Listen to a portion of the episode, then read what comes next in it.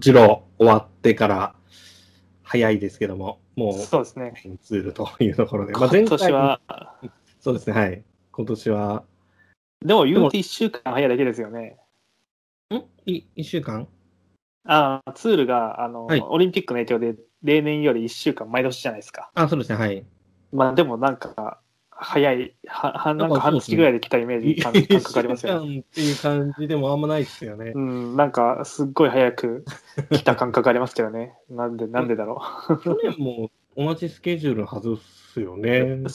まあまあ、あ去年は、去年は違うか。そうそうそうそう、去年はちょっとうん、あれがあんな、そう、でも、ていう2019年、あ、違うか。そっか。去年もそのスケジュールでやろうとしてコロナの影響で全然狂っちゃそうです、ったから。そうです、狂っちゃったんですけど、ううんん。だ2016年がきっとそういうスケジュールだったと思うんですけど、ちょっとその頃の感覚はもはや覚えてない。んまり覚えてないですね。あんま覚えてないので、はい、なんかすげえ早く来たなっていう感覚があります。そうですね。まあ実質3週間だから、まあ普段でもでも1ヶ月ぐらいしか差がないのかと思うと、ちょっとあれですけども。そうですね。何なんですかね。普段よりも。はい。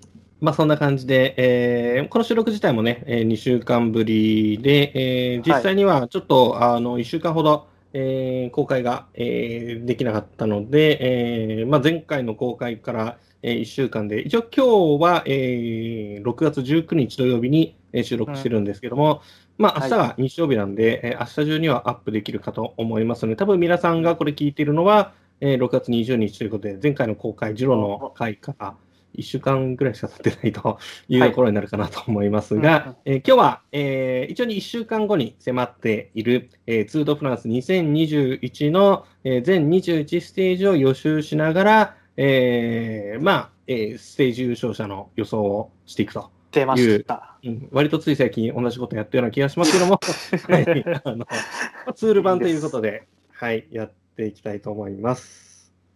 まあ、某、某、ポッド、有名ポッドキャスターもちょっと期待してますと言ってくれてたので、ちょっとそういう意味でも頑張っていきたいと思います。まあ、いつも通りやっていきましょう。そう。はいいつも通りやっていきましょ では、えー今日もですね、あのー前回同様にいい感じの時間に収めていきたいと思いますので、早速スタートしていきたいと思うんですが、えーまあ大丈夫ですかね、注目選手とかは、まあ、あのーステージ紹介しながら触れていく感じでいいでう。すかね。そうですね。まだその6月19日時点では、ロースター確定してるチームってのも半分弱ぐらいなんで、そうですね、うん、まだまだ、ちょっと、うんうん、でもうノリと勢いでいいんじゃないですかね、そこはね。はいうん、わかりました。では、えー早速やっていきたいと思います。一応、あの、私の、えーブログ、リングスライドの方でも、えー全、え3週間、全21ステージのコースプレビュー、えダメージ付きでやっておりますので、まあ、もしよろしければそちら見ながら、この放送を聞いていただければと思います。まあ、ダメージとかね、見ながらの方が分かりやすいと思うので、よろしくお願いいたします。さあ、では第1ステージからやっていきましょう。え今年は、えグランデパールがブルターニュということで、えー例年本来は2022年がこのブルターニュスタートを予定していたんですが、まあ、今年コロナの影響とか、えーそれでオリンピックがずれたことの影響とか、まあ、いろいろありまして、えーデンマークスタートだったのが、えーブルターニュスタートに変わって、来年がデンマークスタートという形に変わりましたね。うんうんということで、えー一応ブルターニュスタートなんですけども、えーまあ、ブルターニュといえば、フランスでも一番自転車熱の熱い地域というふうに言われることも多くて、うんえーまあ、ベルナール・イノーの出身地としても有名ですね。うんえー前回のブルターニュスタートが2008年で、同じくブレストでスタートした、えーツールなんですけども、まあ、そこから13年ぶりの、えーブルターニュ、ブレストでのグランデパールとなっております。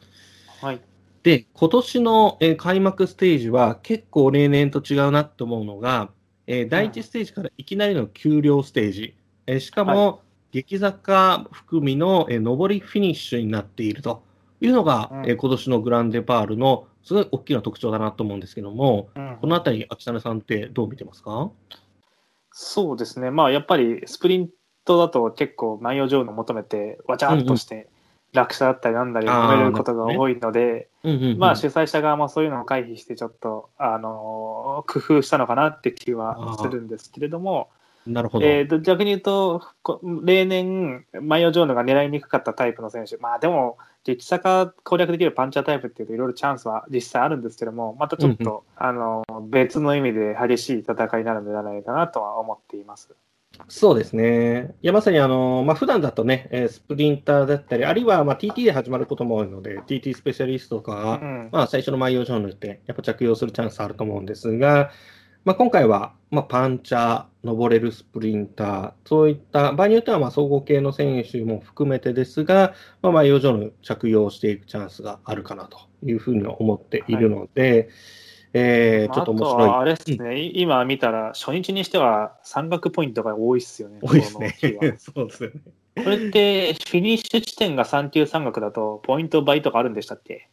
いやー、あれってもう2015あれ年となんかそうですよねフェアな。もうだいぶないなくなってますよね。うんそっかそっか。基本的にはってなると、うんこの日は逃げのポイント争いってところも結構熱そうですね。そうですね。マイオ、ブラウン、えアグランペールのうんアッパールージュ、はい。うんですね。まあ、4級山岳が全部で4つ、で、3級山岳がフィニッシュ含めて2つなので、まあ、最大で8ポイントが、えー手に入ると。まあ、最初の最後のフィニッシュ考えなくても、えー6ポイントは、えー取れちゃう感じなので、うんうん。本当になんか白熱しそうですし、初日から、はそうですよね、みみろ道中の5箇所中3箇所ぐらいは先頭通過しないと多分取れないと思うんで、ですね。大変ですね、うん結構ね。確かに。うん。そうですね。意外と初日からそれなりの数の逃げができる可能性もあるかもしれないですね。まあ、そう、そうですね、どのぐらいで逃げるか分かんないですけども、ただ、まあ、あの多分開ツールって、レース開始から中継とかあるありますよね、今年はそうですね。はい。はい。でいうと、まあ、適度にこういう見どころが来るんで、まあ、飽きさせない作りになってるのかなと確かにそういう。ですね。初日、多分無料放送とかあると思うんで、うんはい、そういう新規を取り組むための 配慮と、主催者側の配慮と、ちょっと勝手に解釈しましょうか。う んあそういう意味では、いいレイアウトですね、確かにね。はい、いいレイアウトだと思いますね。ううんんまあ、そんな感じの、まあ、第一ステージなんですが、で、フィニッシュのちょっとレイアウトを確認させていただくと、まあ、最後の3級山岳が、えー、途半距離 3km の平均勾配5.7%で、最初の500メートルが平均勾配9.4%で、えー最大勾配14%。えー次の500メートルも平均勾配8.2%ということで、まあ、3キロあるんですけど、上り口の1キロが、えー結構、えー8、9%の厳しい上りという、えーレイアウトになっています。なので、うん。ラストの1.5キロぐらいは結構緩やかな感じですなねうんうんうん。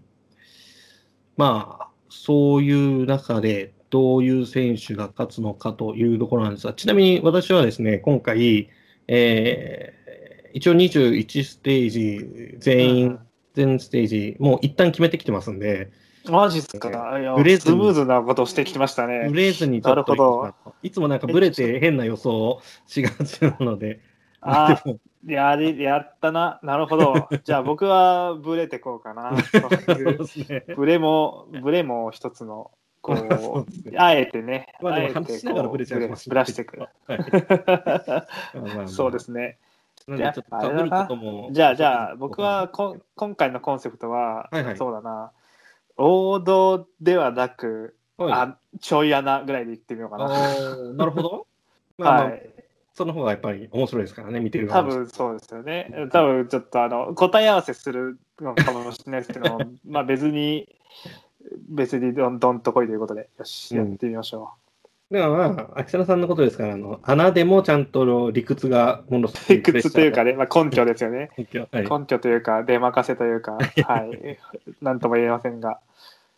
まあただどうですかね、初日のこのパンチャーステージ、勝ってマイオジョーヌ切る選手という感じで、秋田さん的にはどう考えいやーますまあちょっとですね、正直、うんまあある2人がはい強いんじゃねえのって思っちゃないんですけども、その二人なんじゃないかなと思まあうんですよね。もう一人加えてもう一人ぐらいかなって感じはするんですけども、そん中で言うと、はいそうだなじゃあ、マイケル・マシューズで行ってみましょうかね、ここは。なるほど。いきなりうんうんうんはい。マイケル・マシューズも、まあ、フレッシュバローンとかでも結構上位に入ったりするので、まあ、普通に激坂強いですよね。耐えられはってとこですけどね、ちょっとやっぱ終盤緩むんで、結局それなりの集団でのスプリントになるんじゃないかなって思うんですね。この序盤の激坂で何人か抜け出して、その何人かで行くっていう展開よりかは、あまあそこで絞る徐々に徐々にスプリンターとか絞られてって、なんやかんやで、えっとだらだらっとみんなで来るんじゃないかなと 思うんですよね。まあ、登れることは前提だけど、最後はやっぱりスプリンターによる争いになるだろううです。スプリンターっていうよりかは、まあ、結局スプリント力がある選手っていうか、まあ、その上りで耐えた選手たちによるっていう、け多分はい相当速いハイペースで登ると思うんですけど、うんうんうんうんだから、ワンチャン前マシューズが序盤のそのすっごいペースアップについていければ、多分、いえー、とラ後半の1.5キロぐらいだったらマシューズ十分全然耐えられる登りだと思うんで、そうですね。はい、そこで、えっ、と、まあ、ミッチェルトンだね、バイクエクスチェンジ勢もおそらくは結構、ステージもね、狙いに来てると思うんで、多分サイモン・イェーツとかも出るっぽいですけども、おそらく総合というよりかはステージとか取りたいな。なっていう布陣だと思うので、はい、だとしたら結構、えーいいポジション取りで狙ってくるんじゃないかなというような、はい、これが、あれですね、口から出任せみたいな感じ。で 今か今考えながら理屈をこじつけてるやつなんですけども。あでも、はい。いいですよね、マシューズ、やっぱり彼もいろいろ苦難の道を歩きつつ、えーまあ、今回、うんね、あのバイクエクスチェンジに出戻りをしてきて、はい、ここで彼がマイオジョーヌ来たらなかなか熱いですよね、確かに。えーっとど、あるんでしたっけ、マヨジョーノの経験ってのは、多はい。分ツールではないんじゃないかなと思うんですよね。ステージ優勝は、そのミッチェルトン時代と、あミッチェル当時は何でしたっけ、えグリーンエッジ時代か、と、うん。あのーサンウェブに移籍した1年目も取ったはず、そそうそうそう。そうですよね、ですよね。2016と17でステージ勝利してますんですけど、多分マヨジョーノ取ったことないはずなんで、うん、確かにね。なるほど、面白いですね。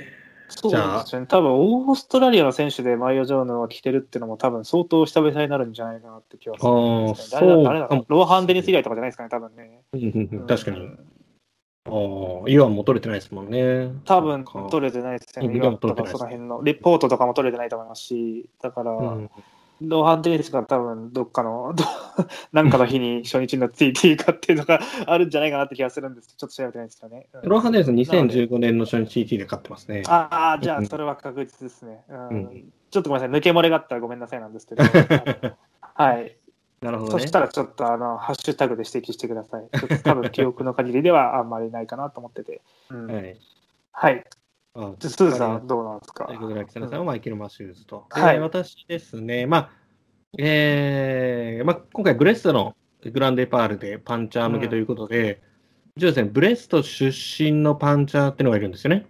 おえーまあ、ブログでもちょっと書いたんですけども、うんグルパマ F レジ出身のバランタン・マディアス。えー、彼は非常にまあ有望な、えーパンチャー、クライマータイプの選手で、しかもこの日の、えースタート地点の出身ということで、まあ非常にお彼には期待してますので、えー第1ステージ、この、えーブルターニュ、グランデパール、上りフィニッシュ、勝つのは、えーバチュー・ファンデルプールを予想したいと思います。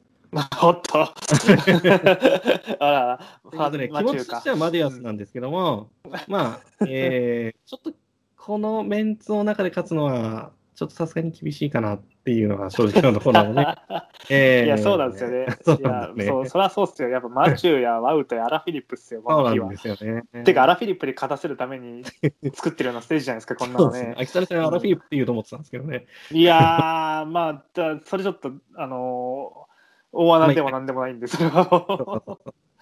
でも、できすぎですよ。まあアラフィリップがもしね、うん取ったら、ちょっと話としてはできすぎですよね。普通、うんね、赤ちゃん生まれて、ね 最初のレースですよね、多分ね。で、いきなりマイオ・ジョーンズ取って、えー我が子にみたいなこと言うわけですもんね。完璧すぎるんで、ちょっと、かっこよすぎちゃうんで、ちょっとねね、やっぱマイケル・マシューズに頑張ってもらおうかなと思って。それは素晴らしい予想だと思いますね。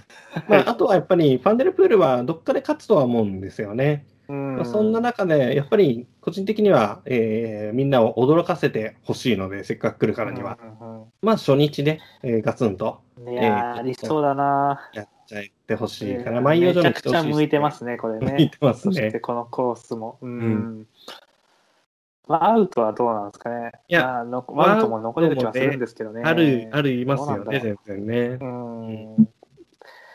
まあ、でもまずはログリッチがここで遅れないってことの方が大事だと思うんで、うん。まあアウトはどうなんだろうな。うん。って感じですね。だったらしたら、マチュはもうね、何にも考えずにステージでやると思うんで。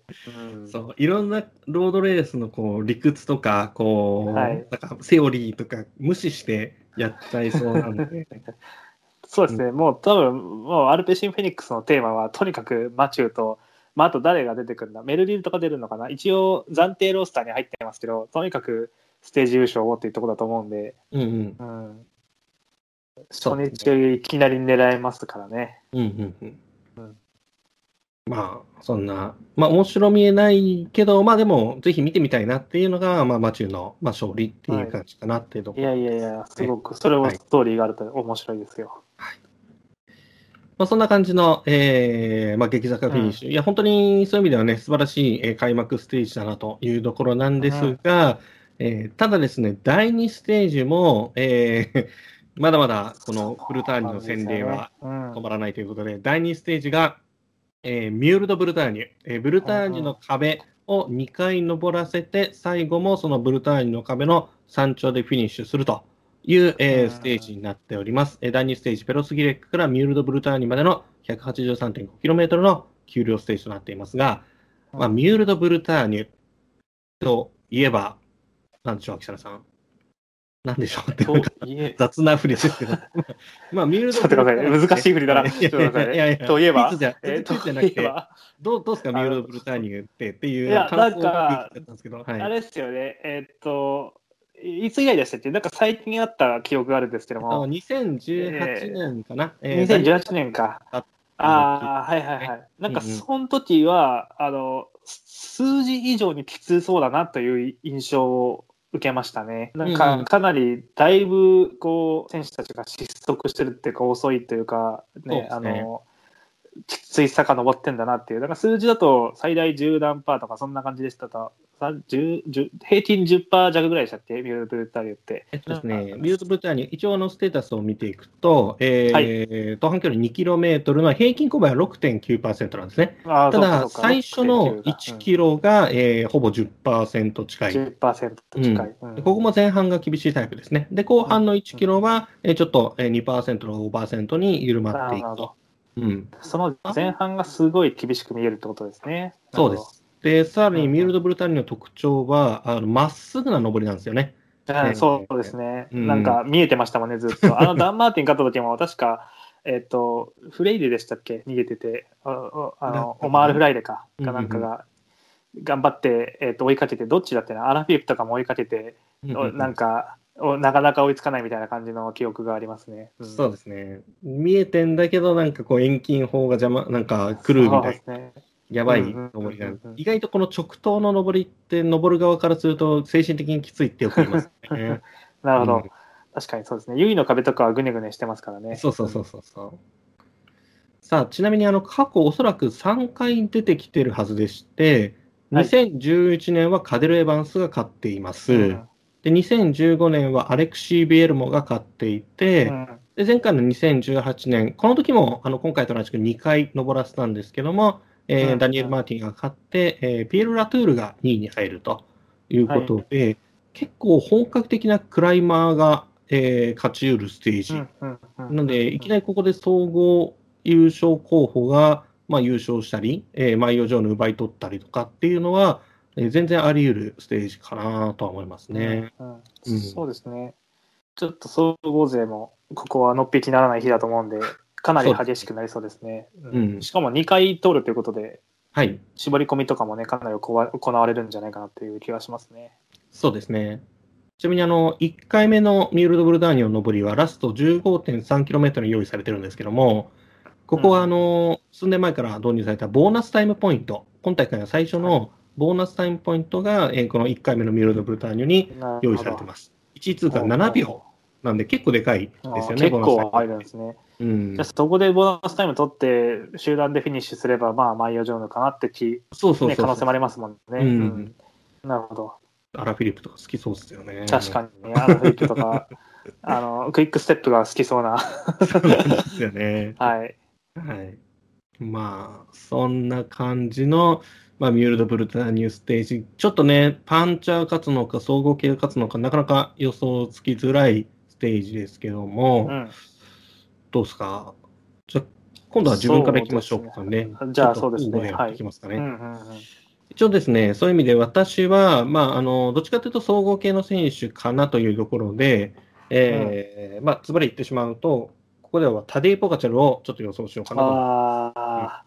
まあ、あ、やっぱそうですよね。ポガチャルは、えー初っ端からギアを上げていくっていう、うんはい。そんなイメージをちょっと持って、まあ、あの、直前のツールとスロベニア、あースロベニアでいいのか？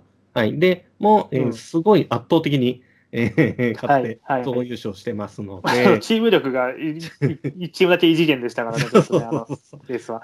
嬉しい。総合1、2、3位ぐらいが確か、あれですよね、UAE ですよ1、ね。2、4位が UAE 4位か。ですね。はいマテオ・ソブレロが頑張って3位に入ってたんですけど、ね、そう頑張ってました。それは頑張ってましたね、ソブレロはね。う んいじめでしたね、あれはね、UAE の。すごい。ブリッシュに勝利譲ったりとかもしてましたし、僕 そうですね。ありましたね。1秒差で勝ってた。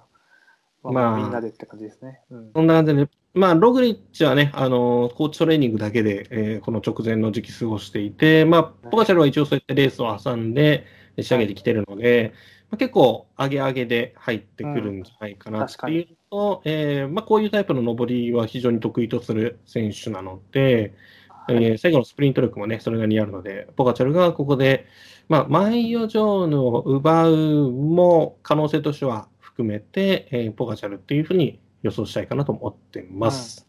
うんはい。どうでしょう、北野さんは？いやー、そうだか、ポガチャルか、ちょっとそうだな。よし、そしたらですね、はい。この日は、えー、この人でいこうかな。ちょっとなんか、なんだかんだで、はい。えー調子いいじゃないかというところの41歳のバルベルデさんで、おー、なるほど。まいや、あ、こんなに、正直この、今シーズンこんなに勝つとは思ってなかったんで、バルベルデ。そうですよ、ね。すごいですよ、本当に。うん、ドーフィネでステージ優勝した時はちょっとビ ビビりましたね、さすがに。うんあれは、あれはちょっとありえないですよね。はい、さすがにビビりましたね。まあ、ずっと調子良かったんですけども ね、あのうん、アルデンヌクラシックもなんだかんだで5位、3位、4位と来てて、それも普通じゃないんですけど、うんあの10年前やっぱり、もそう、今年のバルベルデは、あそういうクライマー同士のスプリントってところでかなり強いですね。うん強さを見せてます。そうですね。ミゲル・なインドラインので、こういう、感じ勝ってますもんね。グラグランプリミゲル・うんそうですねん結構上位に食い込んでますね。あの勝てうん勝てなくても上位に入ってるっていうレースが多い印象があるんで、あのーこういうミュールド・ブルターニュみたいなコースレイアウト、まさにさっきも第一ステージも似てるんですけども、よりクライマー向けで、最初の序盤のきついところでだいぶ絞られて、えーそこから、まあ、な何人か並び横並びになりながら、フィニッシュに流れ込むという展開を予想しているので、はい。その中で言うと、えーバルベルデがね。えーポガチャルやログリッチをね、こう抑えてスプリントで勝つと。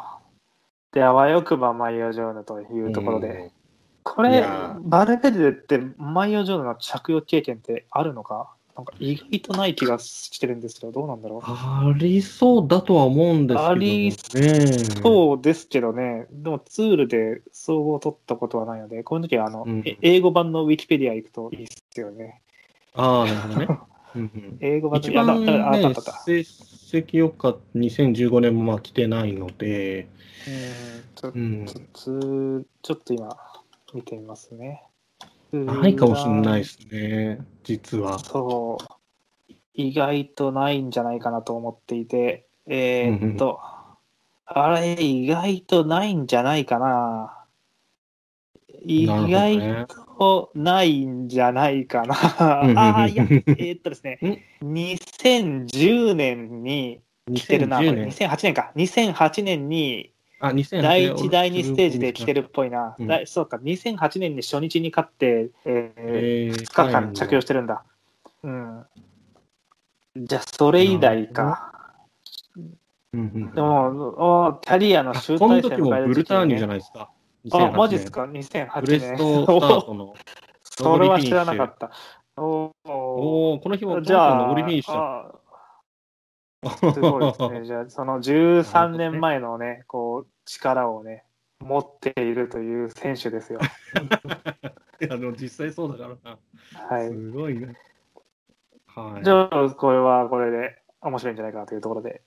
うんうんうんうん。確かに、はいありえます。ちょっとマシューズより自信ちょっとありますね。マシューズよりは。マシューズちょっとごめんなさい、で5%ぐらい、5%ぐらいしか自信ないですけども、バルベルでは20%ぐらい自信ありますよ。うん。それこそ第一ステージに勝つとかもありそうですもん。ね。まあ確かに全然それもおかしくない。普通に。うん。はい。じゃあ、バルベルでお願いしますこん。な感じの、はい。えーうん。いや、ありありえるな。はい。まあ、そん。な感じの、えーい、ろん。な可能性、ドラマが待ってそうな、まあ、第1、第2ステージ、ブルターニュの、まあ、上り、えーステージが続きましたと。いうところなんですが、えー続いて第3ステージが、えーロリアンからポンティビーまで、えー 182.9km の平坦ステージということで、まだ、えーブルターニュのステージは続くんですが、えーこの日、えーようやく、えー今大会最初の平坦ステージになるんですが、まあ、ただ、意外と平坦っていう割にはデコボコしてるんですよね。うんえまあ、まあそうですね。しょうがないですね、うんうんそれはね。ー まあ、ただ、えー三角ポイントとしては4級三角が2つで、えー終盤デコボコしてるんですが、まあ、標高でも135メートルから200いかないぐらいなので、うんまあ、おそらく通常通り集団スプリットになるかなと、さすがには思いますと。はい。いうところなんですが、えーまあ、今大会のちょっとスプリンターを確認していくと、まあ、基本的にはやっぱり筆頭はサム・ベネットになるかとは思うんですね。ミケル・モルコフとか、アスグリーン、アラ・フィリップ、えーバルレリーニとかも連れてきてますし、まあ、一応番、うん。まあ、まだちょっと残確定ではないんですけども、まあ、万全の体制でサム・ベネット、まあ、今年もうん全然勝ち星で掲げてますんで、うん。まあ、ただちょっと、もしかしたらいくつか不安要素があるかもしれないっていうのも、うまあ事実。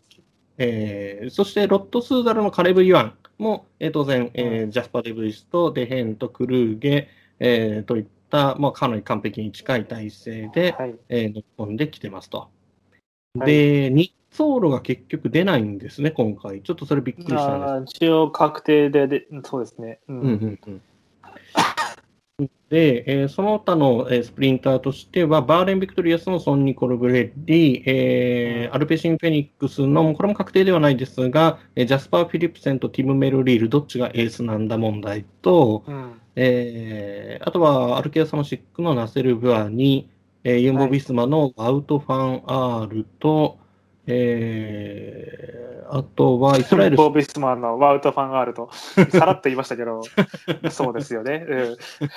うん、まあまあまあ、普通に、うん、あの、と言いましたけどね。うん。あとすみません。あの、当然これ忘れちゃいけないのがグルパン F レシのアルノー・デマール、これがかなり、ね。えー万全の体制を整えてきていて、えー3年ぶりのツールえー出場と。で、まあ、あとは、えーイスラエルスタートアップネーションのアンドレ・グライペルも、実は今年、はい。えー一勝だったかな、してるのでね。うん、全然戦える状態で来てると思いますと、はい。あとは、えー、B&B ホテルズのブライアン・コカール。うん。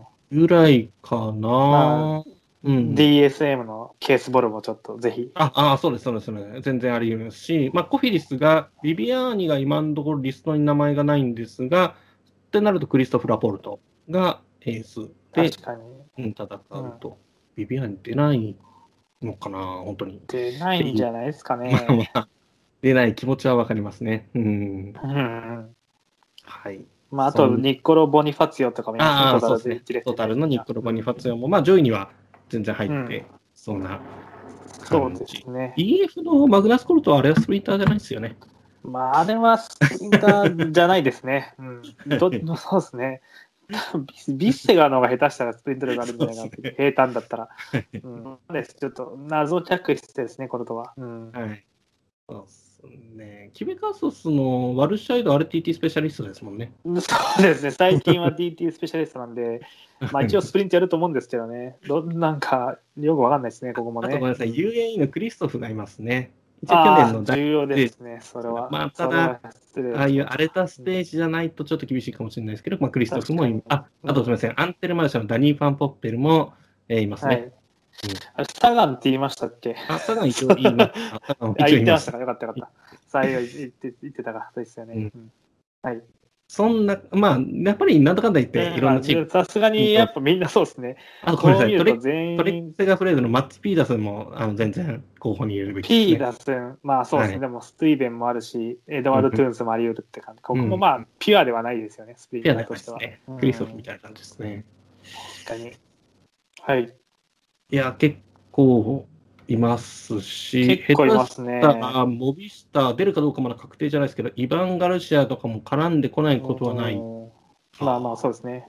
うんピュアではないですけどもね、展開によってはという。うんうんなんだかんだで、意外と少ないかなって最初思ってたけど、こうやって数え上げてみると、まあまあ、普通にいますね、たくさん。まあ、ただちょっとその、トレインの総合力でいうと、やっぱロット・スーダルとクイックステップとグルパマ・エフデジが、このまあ、あと3アルペチームねアルペシン・フェニックスも入れていいかな。うん4チームがちょっと抜けてるかなって気はするんで、そうですね。まあまあまあ、はい、ってとこですね。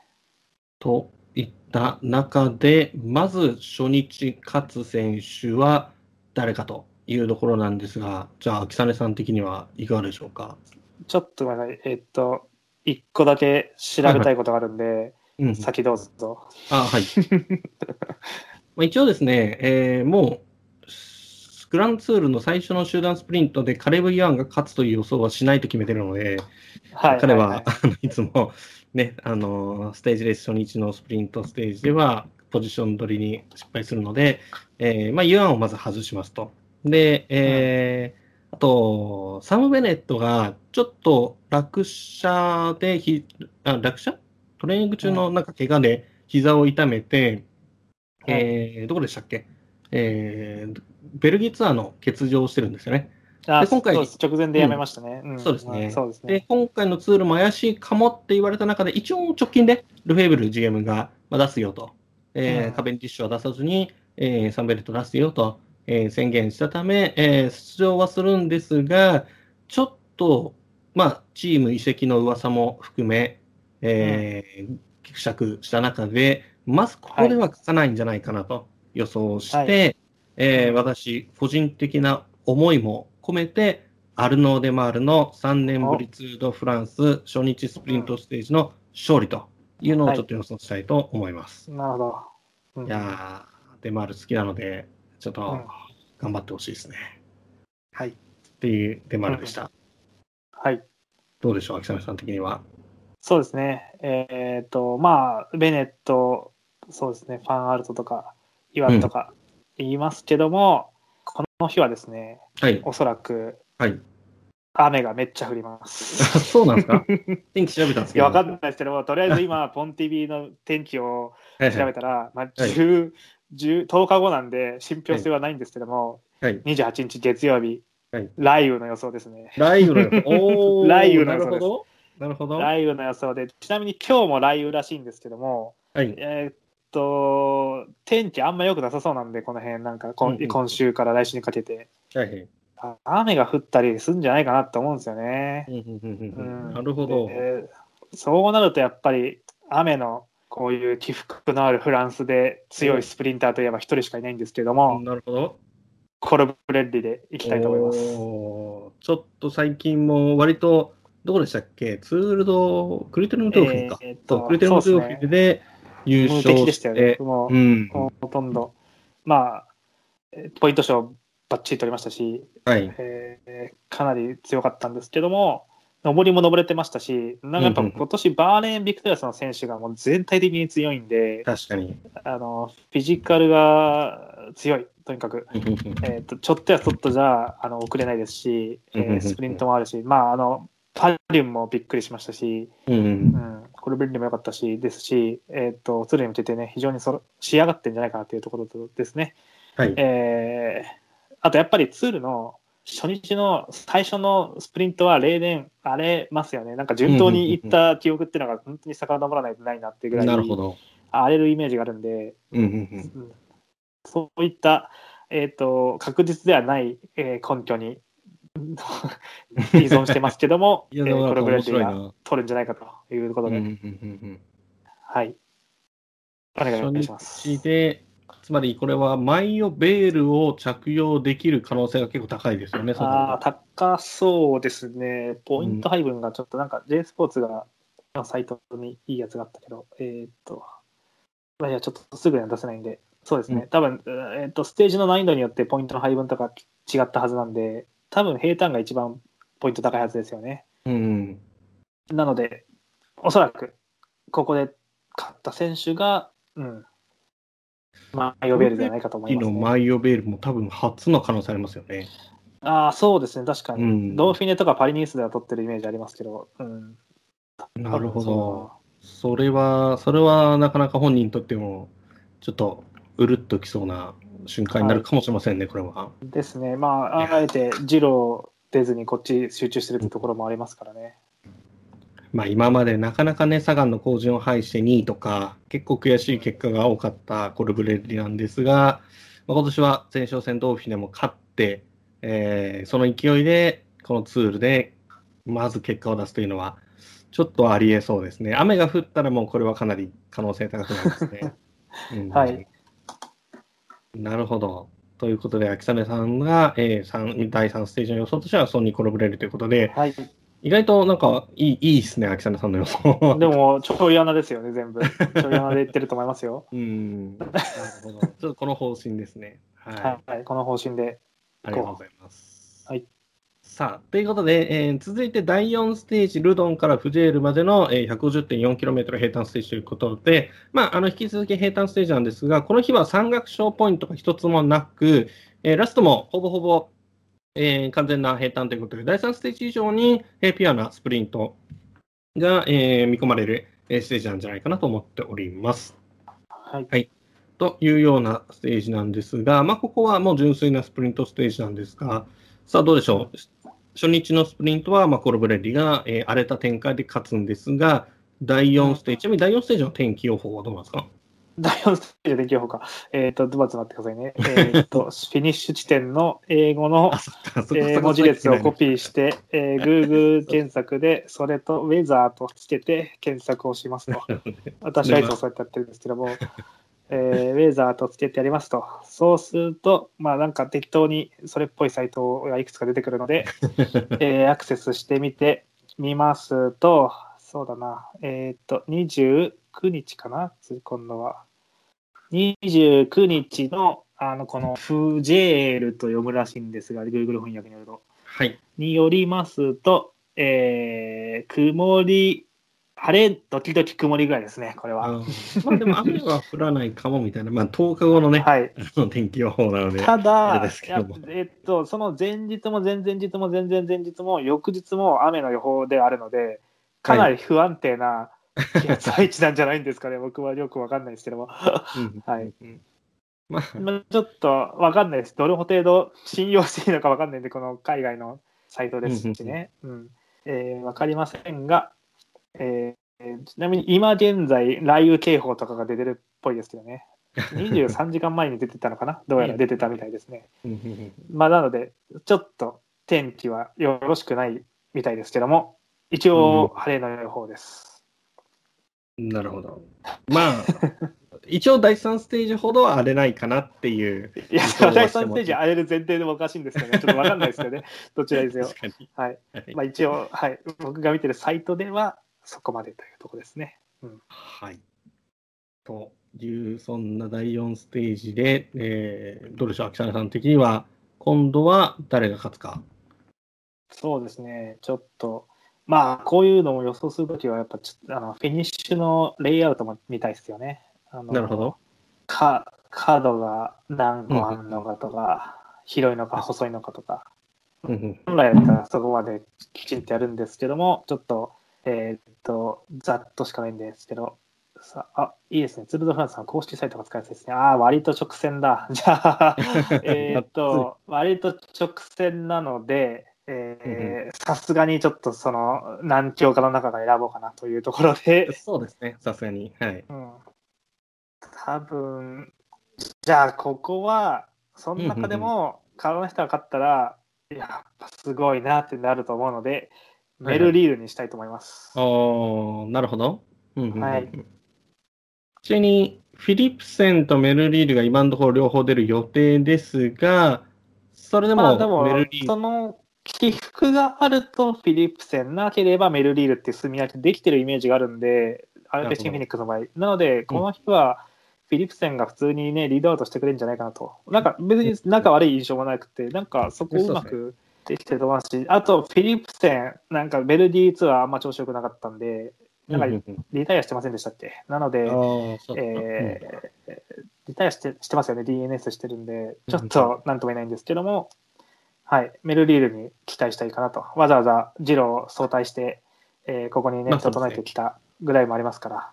うんまあ、マチュー・ファンデルブールのリードアウトも期待できそうですからね。まあ、するでしょうね。マチューもリードアウトしてくれると思いますし、はい、ここはもうチーム力で、チーム力は高いんで、アルペシンフェニックスはい。ということで、まあ、これも驚きだすけど、まあ、でも、蓋を開けてみれば納得はいく勝利ということで、うん、まあ、ティム・メールリールが見事勝利すると。ね、うん、はい。かりました。まあ、自分はですね、これもまあ、あのー、ある意味面白みのない予想でもありますが、まあ、カレブ・イワンが、やはり、まあ、えー、初日は失敗するけど、立て直して、えー、勝利。で、サム・ベネットはまだ本調子になりきれないという予想を込めて、はい、えー、ここはカレブ・イワンの勝利というふうに私は予想していきたいかなと思ってます。うん、第一希望はイワンです。うん。まあそうですよね。はい。まあ、イワンあんまり早く買っちゃうと、さっさと帰っちゃうかもしれないんで、まあ、貯めといた方がいいかもしれないですけどね。なるほど。でも、ここまでね、本当にグランツール出場するたびに勝ってる、勝ち続けてる記録を更新してもらうことですからね。はい。ユアンは。そうですね。本当に安定してますから。うんうん。というような感じで、えー、第4ステージ、えー、ピュアスプリントステージで、えー、秋谷さんはティム・メルリール、えー、ズータムキはカレブ・ユアンという予想をさせていただきました。はい、では、続いて第5ステージ見ていきましょう。さあ、今年のツール・ド・フランスの特徴の一つは、えー、個人 TT の長さ、えー、そしてその個人 TT が2つあって、両方とも平坦っていうのが大きな特徴になってくるんですけども、はい、えー、1つ目の個人 TT がこの第5ステージ、シャンジェからラバルまでの 27.2km の個人 TT となっております。えー、ブルターニュを離れて、隣のマイ、えー、ペイドラ・ロワール地域圏のマイエンヌに訪れた、えー、プロトンなんですが、えー、27.2km ということで、結構長めの TT ですね。で、コース全体としても、まあ、とりわけストレートやコーナー、あとりわけコーナーの数とかが多い、えー、印象もないので、まあ、うん、あの、純粋に TT スペシャリスト向けかなというふうには思っております。はい。っていうところなんですが、結構 TT に関しては、ローハンデニスが出ないことになったんですよね。そうですね。うん、デニスはやっぱりオリンピックが最優先というところで、ついには出なかったんでしょうね。はい、うん、うん、で、まあ、えー、あの世界王者のフィリップ・ガンダもいないですし、えー、ルクニックのレミ・カバニャもいないということで、うん、えー、結構有力候補が少なめで、一番やっぱり期待されるのは、グルーパーマイフレーズのステファン・キュング。えー、はい、これが直近の成績から言ってもかなり、えー、有力かなと。あとはシュテファン・ビッセガーやワウト・ファン・ハールと除けば、あとはもう総合系のね、ロクリッチとかポガチャルとかが、まあ、最有力候補になり得るというような、そんな感じの、えー、ラインナップかなっていう印象ありますけども、意外とガチ、TT が多い割には、えー、なかなか最有力勢がそんなに揃ってないツールかなっていう気はしてますね。うんまあ、とはいえ、もちろん TT 強い選手たくさんいるんですけども、どうしましょうかね。まあ、自分は、自分からじゃあ言っちゃいますと、はいはい、えー、まあ、自分はもうここは本当に、あの、いかにもな感じで、ステファン・キュングをちょっと予想しようかなと思ってます。うんまあ、ローハン・デニスがいたら、なかなかあの迷うところだなと思ったんですけど、うん一応デニスがいたとしても、キュングが勝つかなと、まあ、直近のお調子の良さ含めてなんですけども、うんまあ、あのあとは、やっぱりこれぐらいの距離感になってきた時の彼の、まあ、得意分野、あと平坦の、えー成績も良かったりはするので、まあ、そういう意味ではキュングかなと思ってますね。はい。なるほど。どうでしょうかね、千田さん的には。そうですね。うーん。悩ましいですね、ここも。うんまあ、でもそうですね。27キロですからね。そこそこ距うんうん離があるので、うーん、まあ、やっぱり、ワウト・ファン・アルトですかね。まあ、なんやかんやで総合系以外でキュングにこう匹敵するとしたら、ワウトかなって感じはしますよね。まあ、うんビッセガーもかなりいいと思うんですよね。ビッセガーも勝ってもおかしくないと思ってます。そうですね、今年の成績はビスが非常に良い。い彼、どっちかというと、給料系に強いタイプの TT スペシャリストって感じではあるんですが、まあそうですね。でも全然平坦でもいけると思うんで、うんうんうんそうですね。うん、なので、ワウトにしたいですかね。うんうんうんちょっと、2年前に TT で骨折した苦い思い出がありますので、うんうんうんはい、そのね、え2年越しに TT で勝つというところも、密かに狙ってるんじゃないかななというところで、期待したいかなと思います。はい。まあ、順当な感じでバウト・ファン・アールと、えーそしてステファン・キングという感じになりますね。はい。そうですね。難しいですね。TT ってやっぱなかなか現場表現に行くことが多いんで、特に勝利勝利するってなってくると、えそうなんですよね。そう、うんなかなか難しいですね。アスグリーンとかも言いたかったんですけども、あアスグリーンはもっと上りがあった方が向いてるんで、ちょっとね、へ平らすぎるかなと。うん、まあ、スグリーンもね、直近でデンマークの、えー TT 王者更新しましたので、うんうん調子はいいと思うんですけどね。なんか普通にログリッチとか、ポガチャルとか勝ってもおかしくない気もしますけどね。まあ、そうなんですよね。ここまで来ると、普通に彼らが、まあ、優勝とともに、えー総合のリードを奪うというのは全然ありえそうですからね。まあ、リえートーマスとかポートとかも含めてですねう。んうん。そうですね。リアンド・トーマスとかもいい位置かもしれないですね。うんうん。なるほど。そんな感じですね。そうですね。今年のトーマスの TT もかなり調子いいんで。まあ、あとは多分トップ10にワルシャイドは入ってくるかなっていう気がするんですけどね。入ってきそうですね。こういう平坦ですし。うん。ワルシャイドはスペ TT スペシャリストがですからね。カカンペナルスがいたからと、カンペナルスはでもまあちょっとね。うんちょっと最近ね、うん、トップ10に入るかどうかも少し不安要素のある選手になりつつあるんで、ワンデーレーサーみたいな走り方してるんで、最近は。うん。ちょっと。うん、そうなんですよね。はい。まあ、あとは総合系でね、あのーこのログリッチ、ポガチャルの2強にどれぐらい、まあ、他の、例えばケルデルマンとか、はいえーがどれぐらいくらいついていくかですね。まあ、トーマスとかもちろんですし、うん、そうだな。TT の強い総合系って他には、まあ、ビルバオがえ総合狙うとしたら、まあ可能性がありそうなのと、うんまあ、ビルバオより普通にヘイグとかでもいいんじゃないですかね。そういう意味では。あ、ヘイグも、そっか。あと。ケルデルマンとか。うんうん、ケルさんあそうですね。ケルさんはでも平坦よりかはって感じはしますけどね。あまケルデルマンは平坦でもいけてる気がしますね。うん。あとは逆にこう、サイモン・イエーツと、まあ、サイモン・イエーツも総合狙う彼なんですが、あと、ギオーム・マルタンとか、キンタナとか、ここら辺がいかにタイムを落とさないように頑張るかというところですね。ちょっとでも今年、彼らにはきついですよね。60キロ弱の平坦 TT があるって考えると、そうかなんり、なですよね。うん切ないですよね。マルタンとかうね、んそろそろすごいいい結果を出してもいい頃合いだと思うんですけど、今年のうんツールはちょっと彼には厳しいツールになる気がしますね。TT で2、3分は失う可能性が高いんで。そうですよね。うんうんあとそっか、TT 強い選手といえば、ブランドン・マクナルティ、ままだ出るかどうか確定してないですけど、ブランドン・マクナルティもかなりいい成績は出しそうな気がしますね。はいそうですね。こ結構小柄、小柄でもないか、なんか細身の選手ですけどもね、すごいパワフルですよね。うんうんうん。まあ、そんな感じですかね。まあ、総合でも確実にあの動きがあるステージになるかと思いますので、まあ、あの場合によっては、マイオジョーの移り変わりも含めて注目していきたいチ、えー、ステージになります。うんはいはい。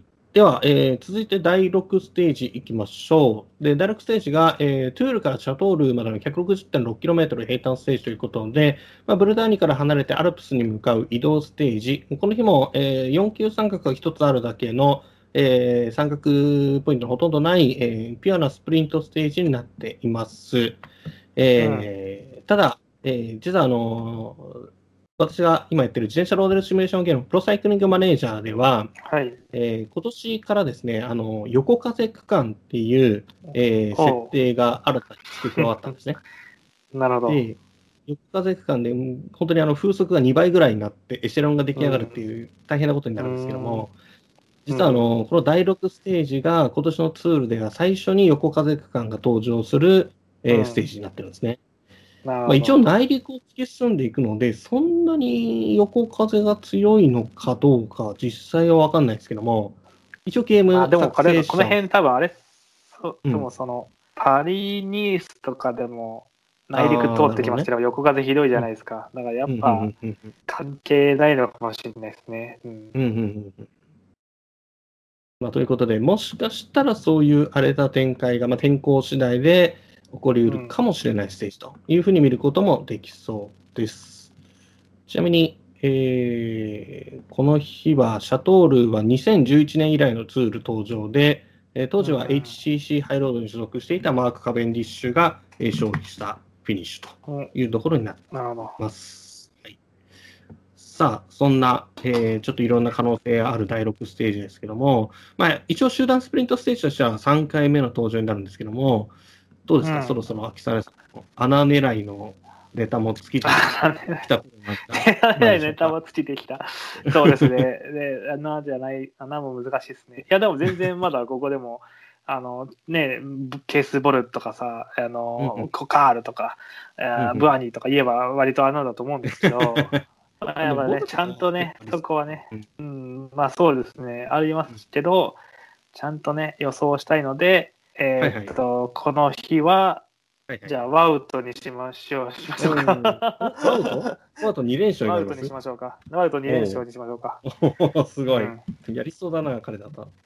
うん。まあ、今のちょっとスーさんの話を聞いて、横風で荒れるとなると、あのうんユンボ・ビスマはやっぱ横風職人揃いなので、まあ、まず、ログリッチ、大将を守りながらね、こうトゥーニッセンとかいますからね、でそうんの、えー横風をから守りつつ、最終的になんか十数人ぐらいの集団でスプリントとかなっても全然ワウト勝てると思いますし、はい、にそういった展開を加味してもワウトはありなんじゃないかなというところですね。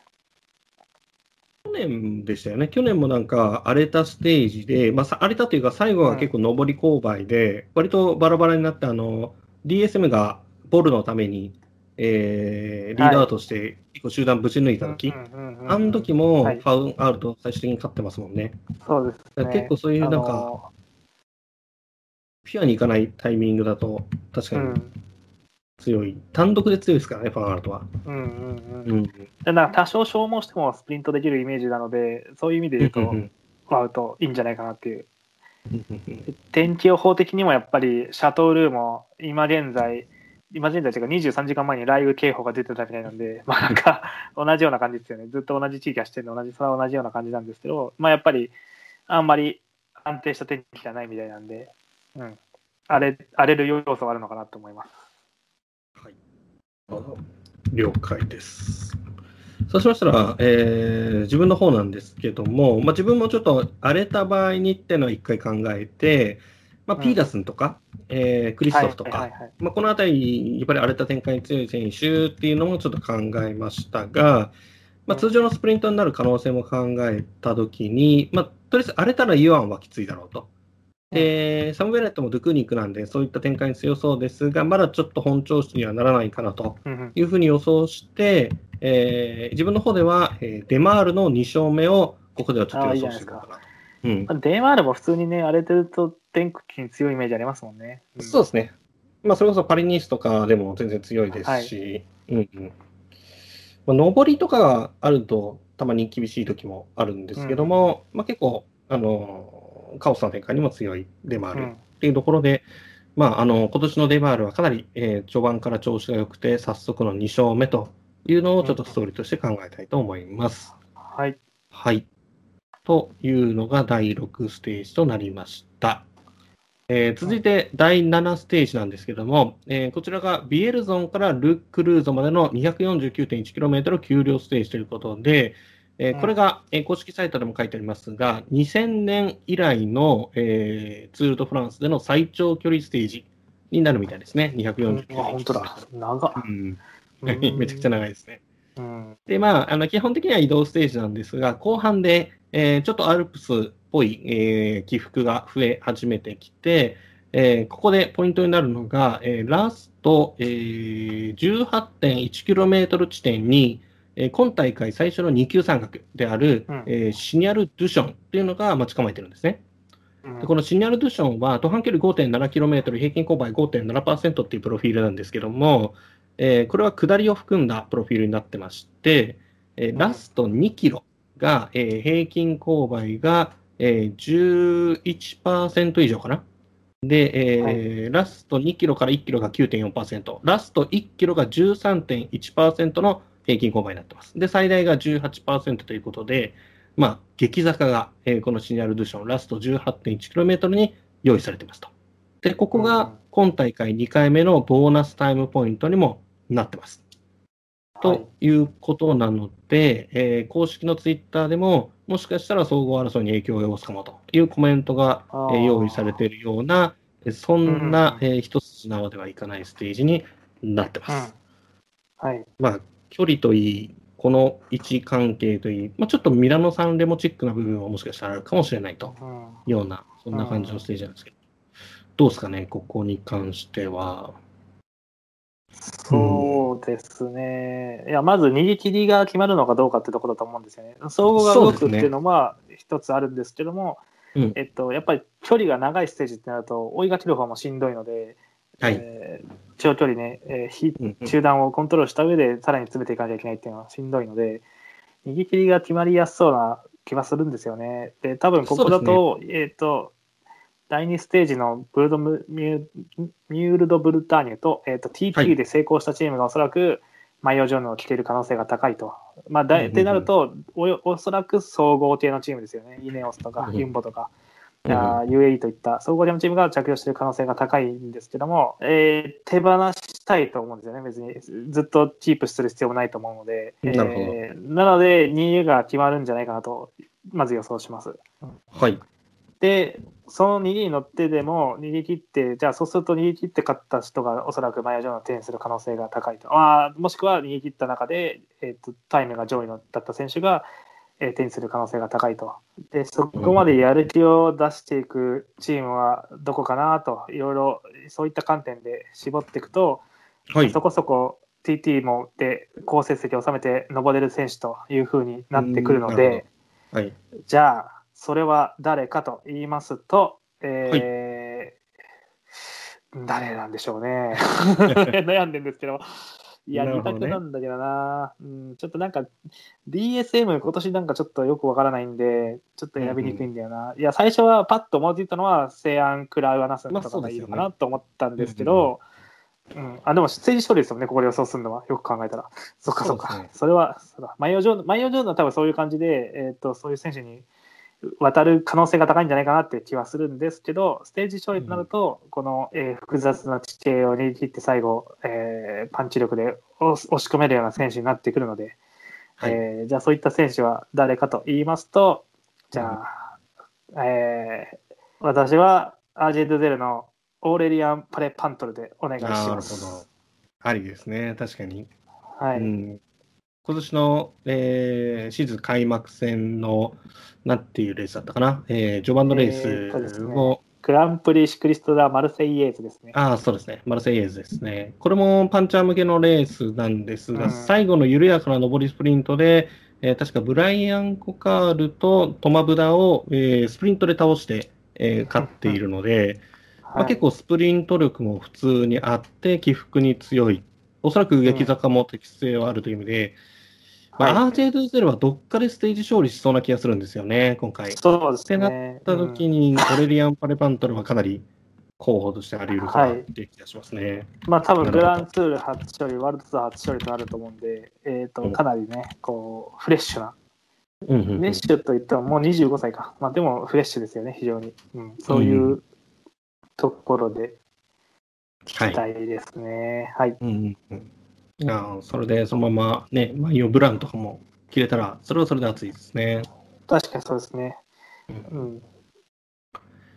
はい。まあ、そんな感じの、えーで、実は自分も逃げ切り予想をしてたんですね。えーやはり、はいはいはいまあ、翌日からアルプスの2連戦があるというのもあって、まあ、えーここは総合勢は、まあ、最後勝負するにかもしれないけども、とりあえず逃げは許してしまうかなというふうに考えました。で、うん。逆に逃がしてもらえるのは誰かと。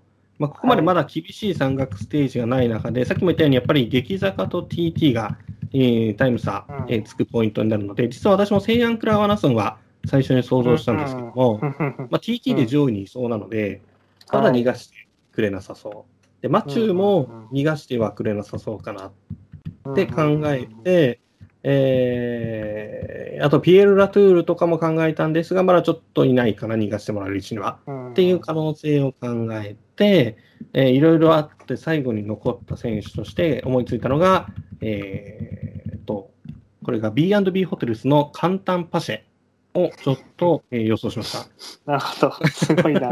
そう全く予想してなかった。なるほど。はいはいはい。ただね、パシェはね、そろそろ勝ちそうな気がするんですよね。あのーと尖ってるな。なるほど。うんで、パシェは去年か一昨年の、まあ、結構山岳系のステージで、まあ、上位に入ってくる逃げは出していたんですが、もともとの客室的には、えパンチャータイプに近い選手っうん。ていう印象なので、まあ、この第7ステージも、まあ、どちらかというとクライマーというよりはパンチャー向けなんですが、まあパシェに向いてなくもないかなっていう思いを持って、えーまあ、いろいろ考えて消去法をしながらパシェをちょっと選ばせていただいた形ですが、うん、今なんかこう、パーって見てたら、イギータとかもありだな。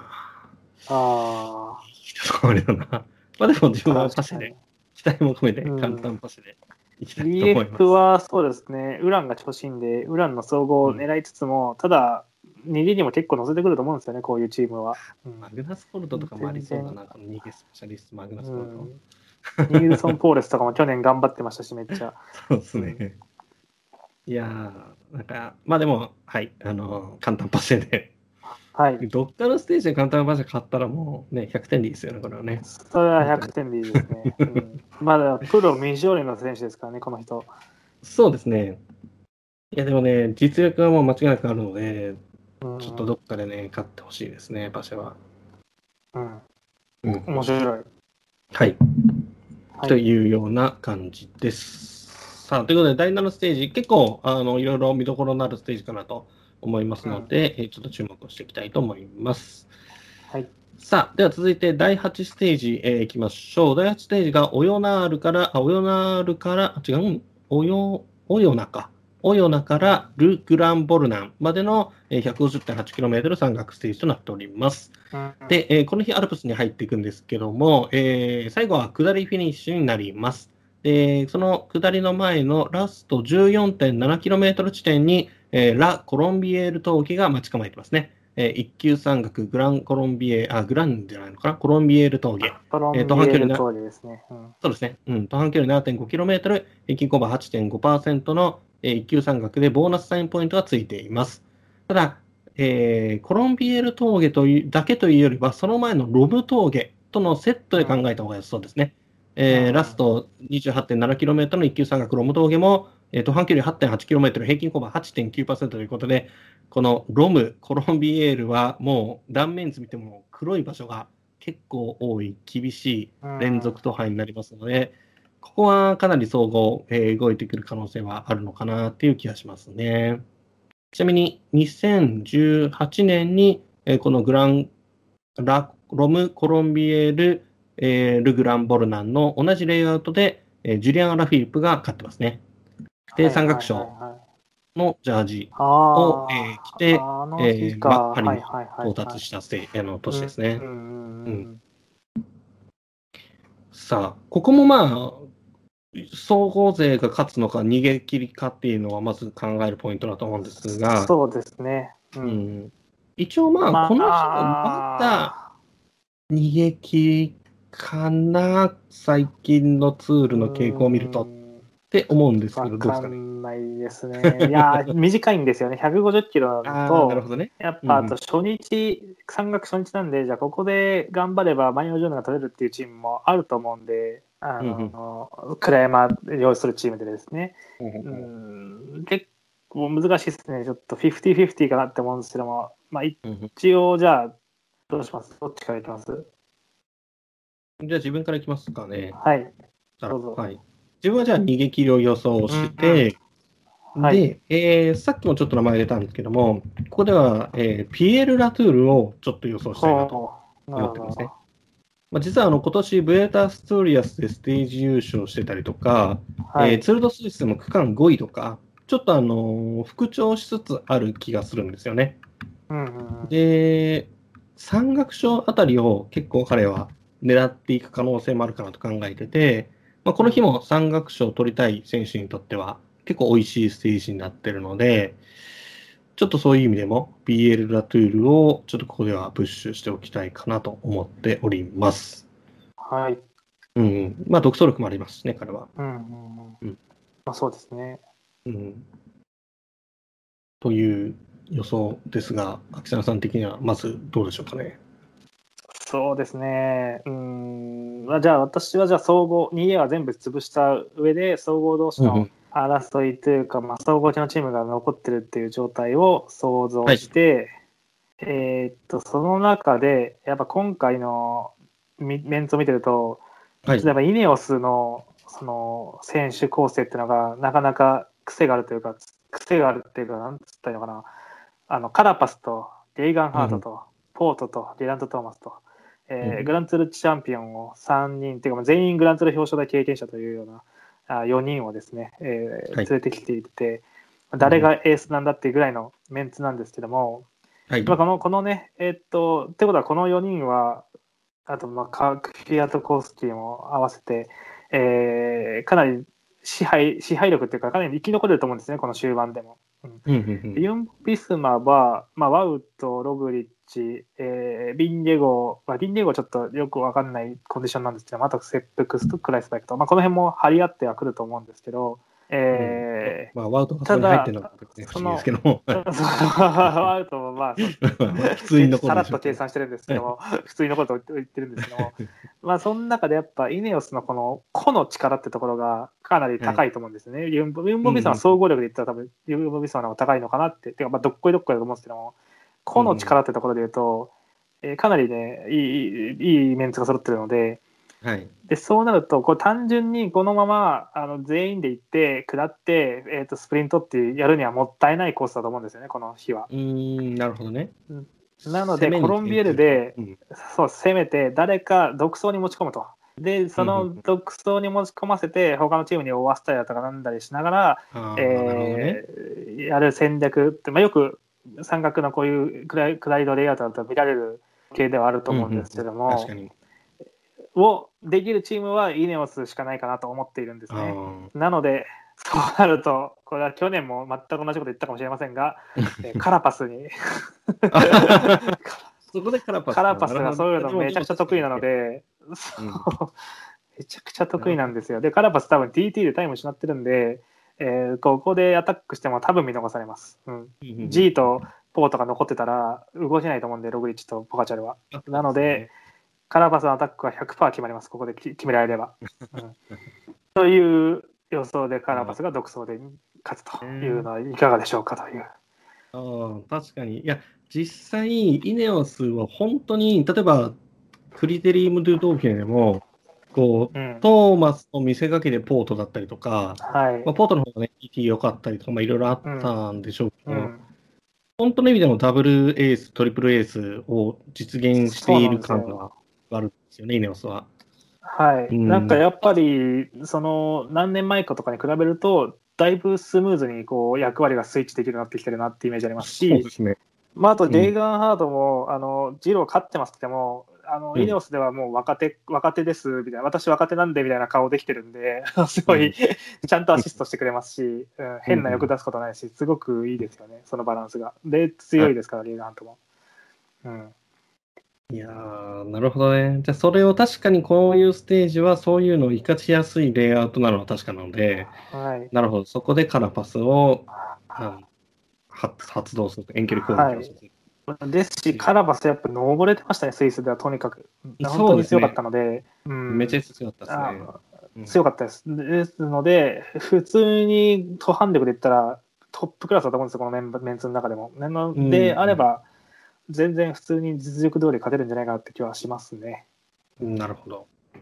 はい。言うて TT でも致命的には遅れないと思うんで、うんその意味でもかなりいい伏兵にはなりますね。そうですねうん。これでカラパスがタイム稼いでくれると、いろいろまた作戦の幅も広がりますし。うんそれは面白い。ーマス、ポート、カラバスっていう、本当にトリプルエースをしっかりと運用してほしいなっていう願いもありますけどね、個人的には。そうですね。きちんと運用して勝ち切ったチームは今のところないので、トリプルエースで。うんうんそんなところに期待ですね。ちょっとね、この力だと、ログリッチ、ポガチャルにはちょっと今のところ厳しそうなんで、まあ、そういうチームワークというか、えー複数名による攻撃で、そこを崩せるとでかいですね。そうです。イネオスは挑戦者ですから、それぐらいアグレッシブにいってもいいんじゃないかと思います。なるほど。非常に面白い予想になりましたね。ということで、えー第8ステージ、アルプス第1戦は、秋谷さんがリチャル・カラパス、えー、鈴田真希がピエール・ラトゥールを予想するという結果になりました。さあ、では続いて、えー第9ステージ、えー第1種の最終日にあたる、えークルーズからティニューまでの 144.9km 山岳ステージとなります。まあ、この日も結構短めのステージですよね。はい。はい。ですでねえー今大会最初の長級山岳、コルドゥプレという登りが、えー中盤に登場してきます。えー、途半距離 12.6km、平均勾配7.7%。まあ、長級って言われにはそこまで存在感があんまりなさそうな感じなんですが、えーラストが、えー一級山岳のティニュ、21km 平均5.6%という非常に長い途半になります。でこのティニュというのが、えー2019年の第19ステージに登場する予定だったんですが、あのうによって、えーキはい。ャンセルされた幻の山頂フィニッシュですね。はい、これがえー2年越しに復活したという形になります。で、えー実はすみません、山頂フィニッシュと言ったかもしれないですけども、えー実はこれ山頂フィニッシュではなくて、ラスト2キロが平坦になっているという、ちょっとイレギュラーな、えーフィニッシュになっているというところも付け加えておきます。さあ、あとはあれですねえー超級のプレ峠の後は2級山岳のロズラン峠が入っていて、このロズランと最後のティーニュが、まあ、標高2000メートル級のえー非常に標高の高いえー上りになっているというのもポイントかなというところです。はい。ということで、えー第1種の最後を締めくくる山頂の後の 2km 平坦が残っているイレギュラーな山頂フィニッシュなんですが、ここはどう見ますかね、秋田さん。そうですね、まあ、パッと目につくのは、標高が高いってことですよね。はいそうですね。2107メートルっていうのはかなり高いので、うんうん。えーやはりそのコーチトレーニングを積んでいて、ああるいはもともとそういったところに適性を持っていなるコロンビア人といったところが有利なのじゃないかなと思いますね。はい。うん。ですので、そうした中で言うと、自分は、えーコロンビア人を推したいなと思いますのほでう、コロンビア人のクライマーというと、パッと3、4人思いつきますが、その中でも、えーリゴベルト・ウランをじゃあ押そうかな。いやちょっとロペスと迷ったんですけど、ウランでいこうかな。うんなるほど。はい。まあ、ウランの、まあ、ウランまず調子良かったんですよ。ツール・ド・スイスで、あの、山岳 TT で勝つっていう、えー結構強い TT スペシャリストがいる中でしっかり抑え込んで勝ったので、普通に登る力もありますし、総合2位でしたね、ツール・ド・スイスで。うんうんうんえーかなりコンディション良良いですと。で、はいえっ、と、登れていますし、えー4年前かな、2017年かな、あれは、の、えー、と、ツール・ド・フランスでステージ優勝した時は、あうんクライマー総合艇5、6人のスプリントで勝ったんですよね、ウランが。うんうんしかもなんか、えっ、と、メカトラでへ リアが変えられなかったとかいう 中で勝ったはずなんで、えーかなりそういった、もし、えー、とスプリントだったらまあスプリント力が高い選手なので、えーで、コロンビア人というところで、えーウランが行くんじゃないかと予想します。なるほどね。うん。確かにあの、ラスト 2km の平坦がやっぱりくせ者になっていて、まあ、クライマーが、えーセレクションかかりはするものの、最後は小集団スプリントになるっていう予想はやっぱりしちゃうんですよね。まあ、そうなった時に、やはりあの、ミゲル・アンヘル・ロペスやキンタナではちょっと心もとないってなった時に、うんちょっと自分はウランのことを若干忘れていたんですけども、確かにそう言われると、ウランは確かにありですね。いや、まあ、普通に考えたら、そのやっぱポガチャルとかログリッチとかの方に目いくと思いますし、トーマスとか。うんうんでもちょっと、僕は今、ちょい穴って目線でずっと見てるんで、真っ先に目につきました、い裏でもちょい穴かもしれないけど、納得しちゃうんだよな。さすがですね。そういうところで。で攻めていこうかと思って。うんはい、よく見るとなかなか。かすごいメンツ揃えてるんですけど、一回一回の話聞くと、確かにカラパスいけそうだなとか、まあ、それは、あの、出任せもある、さすがですねますけども、まあまあまあ。はい。で、自分の方としては、はい。やはりあの、まあ、そういった展開の中で、まあ、ポガチャルかログリッチかなっていうのを、まあ、最終的には、えー思い立ったわけですけども、まあ、今まで単純な、えーこういったクライマーズスプリントの中では、どちらかというとポガチャルが一枚上手っていう印象が、うんうんうん。まあ、今まであるんですが、今年のツールのテーマとしては、まあ、ポガチャルは前半すごくいい感じなんだけど、えーちょっとログリッチが逆にスロースターターで上げてきて、えーそしてこの第9ステージでは、今まで、えーポガチャルにえースプリントで後陣を排していたログリッチが、えーリベンジを果たすとうんいうドラマ、えースプリントでポガチャルをログリッチが刺すというのをちょっと見てみたいかなということで、えーちょっとプリモシログリッチを1個では押したいと思います。いいと思います。私も第一希望はログリッチかポガチャルです。大体そこはまあ予想せざるを得ないかなというところなんですけども、まあ、ちょっとここでね、えーボガチャルからマイオジョの奪うなんていうのも、まあ一つ可能性としては、まああってもいいかもしれないですが、まあ、ただ、ログリッチとボガチャルはまあほぼほぼ同じラインでフィニッシュはするかなと思ってます。はい。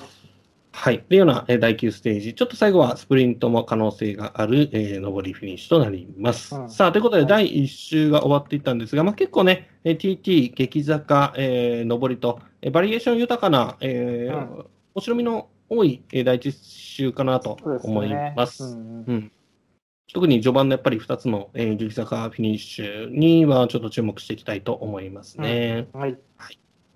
さあ、では続いて第2週入っていきましょう。さあ、第2週は第10ステージがアルベールビルからバランスというところの 190.7km 平坦ステージとなっております。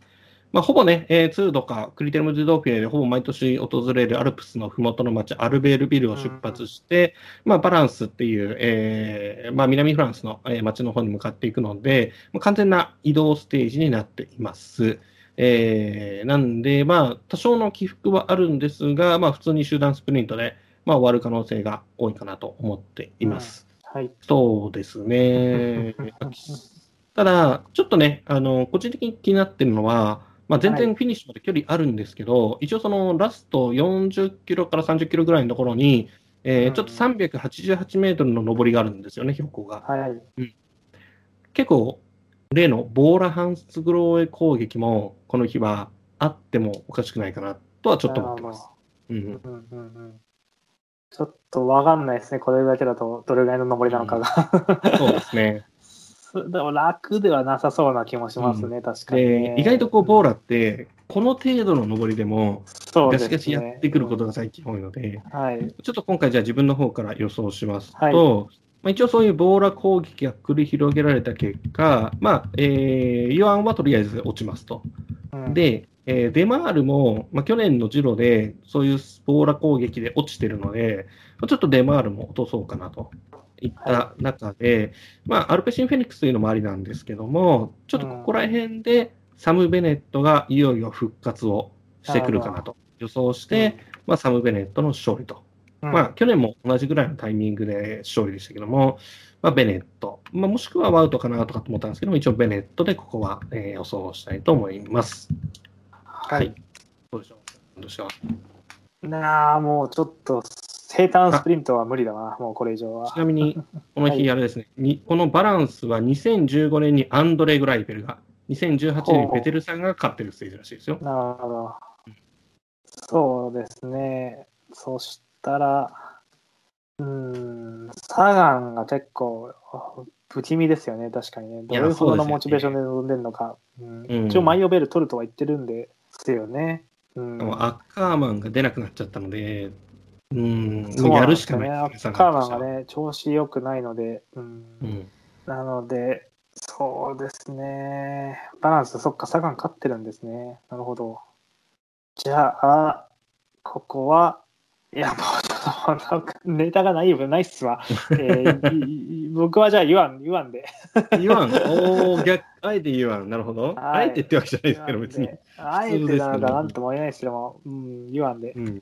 おーなるほど。サガンではなく言わんなんですね。うん。そうですね。まあ、あのーじゃあ、ボボーラー大作戦不発ということで。まあ、逆にね、やっぱり言わんも一生はしとかんとね、そうですね。うんうんまだここまで純粋にチャンスがあるのって3回、4回ぐらいしかなかったと思うんで、まあまだまだ、この日ぐらいまではね、しっかり狙ってくると思うんじゃないかなというところですかね。わかりました。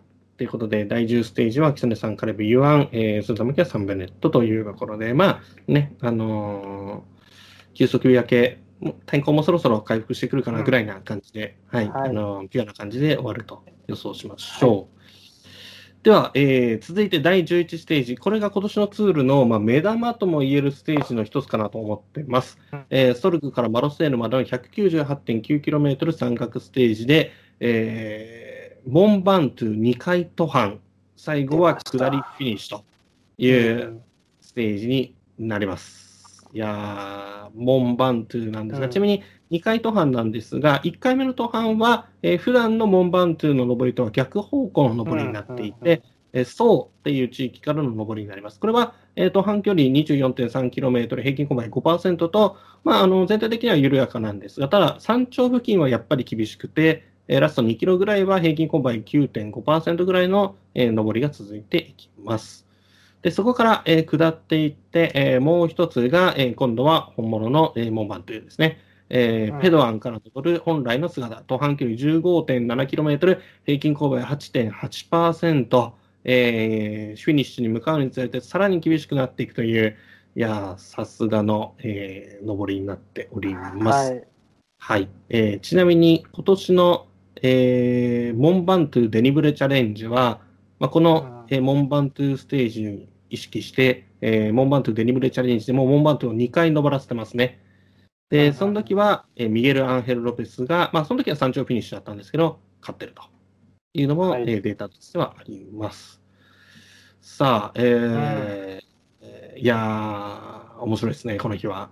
そうですね。本当に、モンバントゥはマジでやばい山なんで、えー これは本当にやばい山なんで、うんえー相当動きそうですね、ここは。そうですね。うん、ちなみに総合がえ。ー2016年出たんですけど、2016年は横風が強くて、えー中腹までの、えー上りになっていて、トーマス・デヘントがえー逃げ切り勝利。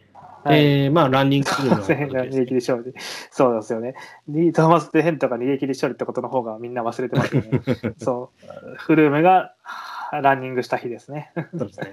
で、山頂まで行ったのはツール・ド・フランスとしては2013年が最後になっていて、その時はクリス・フルームが、まあ、ナイロ・キンタナとかを突き放して、えーはい勝利したということで、まあ、やっぱ本当に強い選手が勝つ上りなんですけども、ただ今回は下りフィニッシュというのも一つはいポイントにはなってきますうんね。そうですね。うん。まあ、でもやっぱりちょ上りで調子の良い選手が勝つんじゃないかなって気まあがしまそうですすねね。。基本的には独走で山頂を越えて逃げ切る、うんもしくはまあ小集団みたいな感じになるかなと思いますね。うんうんですね。なので、じゃあ私からいこうかな。これは。はいここでの勝者は、うーん、いやー、ダビゴリュでじゃあ行こうかな。おー、なるほど。まあ、ちょっと、ダビドゴリュは今年いやー、さすがに言い過ぎたな。でも、しょうがない、言っちゃったからもういいや。ダビゴリュで行こそうですか。う。いや、言い過ぎかいやでもな、さすがに。いや、今年ゴディはかなりいける気がするんですよね。そうなんですよね。いける気はするんですよ。うん、的な総合トップ10には、まあ、TT がちょっと不安ではありますけども、総合トップ10には全然入ってくる逸材なんじゃないかなとは思ってはいるので、うん。だね、こ上りのんなにね、高い、うん。そう、上りのきついところでどうなんだろうってところありますけどね。うん、ただまあ上、タフ、うん。相当タフになりましたし、えーうんちょっとやそっとじゃ、その長い上りでも崩れないようになってきた楽しさっていうのは出てきたなっていう気はするので、はい。まあ、ちょっとマークされにくいと思うんですよね。やっぱポガチャルとログリッチはどうやってもマークされると思うんで、えーかなりね、抜け出してっていう風な展開は難しい気はするんですよね。なるほどね。う、うんんその中、ゴデュは結構見送られる可能性が高いなと思ったので、はい、うんうんゴデュが単独でえーモンバットゥの山頂を駆け抜けて、そのまま下り切って勝利という展開を予想します。なるほど。うん。そういう意味だとビルバオとかもなかなか面白そうだうな。ん、そうですね。ねビルバーもいいですね。ヤコブ・フルさんとかも意外とちょっとタイムを落としていて、そういう動きとかもしても面白そうなな。気ははいしますね。うんただまあ、自分はですね、一応、まあ、抜け出すパターンもそう考えると面白いんですけども、やはりあの、はい。そこトップ勢、少数が山頂を超える、まあ、1人がというよりは、またまあ11ステージということもあるので、数名が最後生き残って山頂を超えての、うん。まあ、最終的にやっぱり小集団スプリント。なんで、まあ、2017年のそれこそリゴベルト・ウランみたいなイメージをえちょっとイメージして、でゴディもその中に残るとは思ってたんですけども、最後のやっぱスプリントでゴディをちょっと信頼するのはまだうん、厳しいなと。それは確かに。うん。うん、その意味で、ゴディも同じ集団にいるけども、まあ、ポガチャルかなっていうところで、ここではポガチャル。さっきはログリッチにスプリントで負けましたけども、うんポガチャルがここでえー大会2勝目を飾ると。いうちょっと予想でいこうかと思います。うん。はい。まあまあまあ、まあまあ、そんな感じの普通の予想になっちゃいますけども、いやいやいはい、やいや大丈夫で。す。ここで秋田さんに惑わされずに私はちゃんと最初に予想したやつを 言っていくようにしますので、そうですね。いや、これ、本当にね、聞いてるとね、やっぱりかえビルバードが言いたくなっちゃうんですよね。初子貫徹で、初子貫徹。確かにですね、ちょっと頑張って、はい。このなんか、うん、やりたくなるんですけども、はい、いそこはやーでもサイモン・イ。エーツとか言ったらよかったな。ミスったな。いや、いやはりですよね。は いそうなんですよね。サイモン・イエーツとかもまあ、ちょっとね、総合から脱落してたとしても、うん。まあ、普通に先頭集団に残ってて、はい。ズバンっていっちゃうみたいなのは、そうそうそうそう。そう。いうことができそうな選手なんでね。えーマルタンとかもちょっと期待したくなりますけどね。はいはいはい。いや、なんで本当にましょう。ん、非常に面白い、もう本当にここは何が起こるかっていうところは楽しみなステージなので、まあ、ただね、ここもあのボーナスタイムポイントもあるんで、そういう意味でも、えー総合勢がやすやすと山頂は譲らないっていうのも可能性としてあるかなと思いますので、うんはいまあ、そこもポイントになってくるかと思います。さあ、ということで、えー第11ステージ、えーモンマントゥ、え2回途半ステージとなりました。では続いて、えー第12ステージが、えーサンポールトロワ諸島からニームまで、まあ、モンマトゥを抜けてピレネーに向かう移動ステージになりますが、まあ、南フランスの、えー移動ステージなので、やっぱちょっと横風とかには注意をした方がいいかなというステージになります。えーちなみにこのニームはスプリンターによる勝利が多いステージになってまして、えー2019年では第16ステージで出てきたカレブ・ヤンが勝利していますね。うん、うんちなみに、カレブ・ユアンもおそらくこの第12と第次の第13ステージぐらいで多分、えー通路を去っちゃうんじゃないかなと思いますので、ですね。うんまあ、そんなステージ。あと2014年にはアレクサンダー・クリストフが勝ってるんですけども、はい。この時はですね、ジャック・バウアーが残り100メートルで集団に捕まるといううんドラマが描かれたステージでもありますね。うんうんうんはい。そんな感じの、えーサンポロトロワ社島からニームのニームスプリントステージですが、じゃあ、まあ、一応自分の方ではさらっとちょっと言っちゃうと、えーはいさっきも言ったように、えーサム・ベネットがちょっと後半から少しずつ復調していって、えーここでもサム・ベネットが2勝目っていうのをちょっと期待したいかなと思ってます。うんなんで、まあ、基本的にはあまり荒れる要素の少ないステージということで、えーベネット2勝目なんですが、これはフィニッシュレイアウトなんか変な感じになってないかな。フィニッシュレイアウトが今、ツール公式ページだとちょっと見づらいんですよね。ちょっと調べられてないんですけど、まあ、どうでしょう、秋雨さん的には。そうですね。フィニッシュレイアウトか。ちょっと見てみようかな。フィニッシュレイアウトなんか見づらい。あれかな、P プロサイクリングスタッツの方が見やすいのかな？どっちが見やすいんだろうな。もうここれでなんか地図拡大できるんで、見やすいっちゃ見やすいのかなって自分の操作だと全然拡大、あされると全然めっちゃ見やすいですよ、僕。うん、あれそうの はい。ちょっとさ、縮尺がよくわかんないですけども、とりあえずラスト数キロで大きく右に曲がった後、多分1キロ切ってからだと思うんですけど、1個あのラウンダーバウトがあって、フィニッシュって感じですね。おおむね直線基調なんですけども、ど、ね。ラウンダーバウトが1箇所あるんで、うん、まあやっぱりシンプルにトレインが強いチームが支配できるんじゃないかなって気はしますね。うんじゃあ、そうした中で、そうですね、そうした中で言うと、じゃあ自分もまだ言ってない、えー選手はありようかな、ここは。はい。まだね、有力選手言ってない人多いんで、じゃあこの辺でアルノ・デ・マールって言っとこうかな。もうほとんど根拠はないですね、もう。この辺は。まあまあはいまあ、順当ですよね。まあ、チーム力は間違いなくっていうか、そうですね。うん。うんデ・マールでいきましょえーまあ、デマール、めちゃくちゃ期待されてますけれども、果たして、えー、言うてツール・ド・フランスではね、2勝以上はしてないので、デマールは。う。うん。うん、どこまで通用するのかっていうのは。うん。なんか第9ステージぐらいでリタイアしてる可能性もありますからね。はいずやみたいに。まあ、デマールね、ちょっと、えーいい形で、あのーここで殻を、皮をか、ん？殻を破ってほしいかなと思ってます。はい。さあ、ということで第12ステージですが、続いての第13ステージも、えー、平坦スリプリントステージですね。ニームからカルカソンヌまで 219.9km の平坦ステージとなっております。うん。えー三角ポイントも4級三角が1つだけということで、まあ、基本的には集団スプリントになるかと思うんですが、えー実は公式サイトでもプリドムさんが述べているように、えーカルカソンヌと集団スプリントって非常に相性が悪いんですね。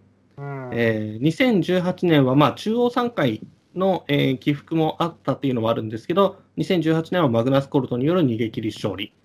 えーでその前のカルカソンのフィニッシュは2006年まで遡るんですけども、その時はヤロスラフ・ポポビッチによる逃げ切り勝利というところで、まあ、意外と集団スプリントでは終わっていないっていうのは、まあ、一つ情報としてはあるようですね。その一つのパ可能性としては、まあ、プロバンスの横風っていうのもあるかもしれないので、はいまあ、いろんな可能性が考えられるステージかもしれません。うん、さあ、というようなステージなんですけど、どう見ますかね？いやーまずここ一番楽しみなステージなんですね、僕個人的にはあ、。そうなんですか？なるほど。はい。カルカソンヌに泊まったことあるんですよ。旅行で行って、おーほうほうはいはいそのカルカソンヌに、ね、ツール・ド・フランスが来るって、もちろんあのちょっと最近、2018年の時は、なんか、カルカソンヌ、一応この城西都市カルカソンヌとなんかなんちゃらとかいう世界遺産に指定されてるんですけども、はい。あの変な丸い黄色い丸で、えーはい。の線をカルカソンヌのその城壁にペイントして、うん。遠くから見ると、めなんか40丸ぐらいに見えるっていう謎のアートがあって、ありましたね、確かに。あのイメージが強烈なんですけども、うん。そう。でその後に旅行で行った時にはそれを剥がした跡がくっきりとね 残っててすごいなと 思ったんですけども。まあそれはだってやっぱカルカソンヌあのちょっと見覚えのある風景に、えー見てちょっとあの、テンション上がると思うんです、個人的には。うん すごい楽しみなんですけども、なるほどね。そっか。いや、スプリントと相性が悪いっていうのはちょっとね、いやいまいち言われてもしっくりこないなってのは正直あるんですけど。実際ね。ああ、そんなことないんじゃねえのって思うんですけど、だ僕はちょっとプリドムさんあんま信じずに普通にスプリントかなと思って、えー予想したいなと思うんですけど、うんそうですね、カルカソンヌなんで、えー、なんでってのはよくわかんないけども、そうですね、なんか、こう、パーッと勝ってほしいですね、ここはね。うん どうしよう、迷いますね、こうなってくると。うん。サムペットでじゃあお願いします。全然関係ねえわ。まだ言ってないまあ選手まあまあまあ、はい今までちょっと名前挙げていない、まあ、有力勢ということで、チャンスですよ。すずさんが徐々に名前上げにくくなってるという状態は予想されるので、そんなことはない。まあ、こ私はよ事前に予想してたものを淡々と言うだけですので、そうか、そうか、そうか。そうですね。うん。まあ、逆に、まあでも、サンブレットって言われてちょっと安心しますよね。なんかこう、うんはい、よしよしよしって。まあただですね よしよし。一応この13ステージは、まあ、ちょっとあのプルドムさんを信じるわけではないんですけども、うんまあ、実際やっぱりプロバンスはいろいろと、まあ、うんあの荒れる可能性もあると。まあ、あの記憶に新しいのは2016年の、えー、なんでもない平坦なのに、こう、あの時はクフィア、違う、ケの、あの、クリス・フルームと誰か、あーえっとですね、あれあはと、はサガンとダニエル・オスでしたっけ？ボトナあれと、ボトトーマスじゃなかったっけ？あれなは。トーマストーマとスとフ、ルームフルームサガンとボトナールでしたっけね？そうです、そうです、そうです。うんうん確かそうだった気がします。が、うんなんか、なんでもない平坦なはずなのに、ラスト数キロで抜け出す抜けまっていうした 謎のね。展開。しかも、最後パイオジョーサガンがル来ましたからね、フルームね。そうそうそうそうそう。うん最後、サガンがね、いの命のポーズであの勝つと。いう、そんなステージでしたけども、まあやっぱちょっとああいう、まあなんか波乱が起きてもおかしくないかなっていうのは、ちょっと考えていて、うんうんうんまなんやかんやいろいろ起きましたと。えー結果的にこの波乱を制して勝つのは、えーマチュー・ファンデルプールが、おえー大会2いいですね。勝目をここで飾ると。うんまあ、な何が起きるか分かんないですけど、まあ、何か起きてマチューが勝つだろうみたいな。はい。うん。まあ、そんな、なんか、荒れた展開に強そうな、うん。まあ、UAE ツアーの時とかもね、あのー横風でがっつり、えー分裂した時に、まあ、スプリントで勝ったのが、まはあ、マチューだったりして、うんうんうん。まあちょっと、マチュー、えー初めてのグランツールで、ちょっと疲れ始めてると思うんですけども、まあ、このあたりで、またもう一勝ぐらいやってしまってもいいのかなっていうふうに思ってますと。いう感じの予想をします。はい。という第13ステージ、まあ、普通に集団スプリントになる可能性もあるかなと思いますけども、まあ、そんな感じで、えーいきましょう。はい。さあ、では続いて第14ステージです。えーカルスカソンヌからキヨンまでの、えー丘陵ステージということで、全部で5つの、えー三角ポイント用意されていて、えー最後の、えーコルドゥラ・サンルイスという2級三角に、えーボーナスタイムポイントも、えー用意されていますと。ただ、基本的には、まあ、この最後の2級もラスト 17km ぐらいのところにあるので、まあ、逃げ切り向きなのかな、翌日がまあ厳しいステージうんでもそうですね。うん、割とさらっと逃げ切り決まっちゃうんじゃないかなとちょっと思ってますね。はいうんうん、ちなみにあのポイント賞も、えー最初の3級三角を超えた序盤にあるので、まあ、サザンとか結構好きそうな位置にあるポイント賞かなっていう気がしますね。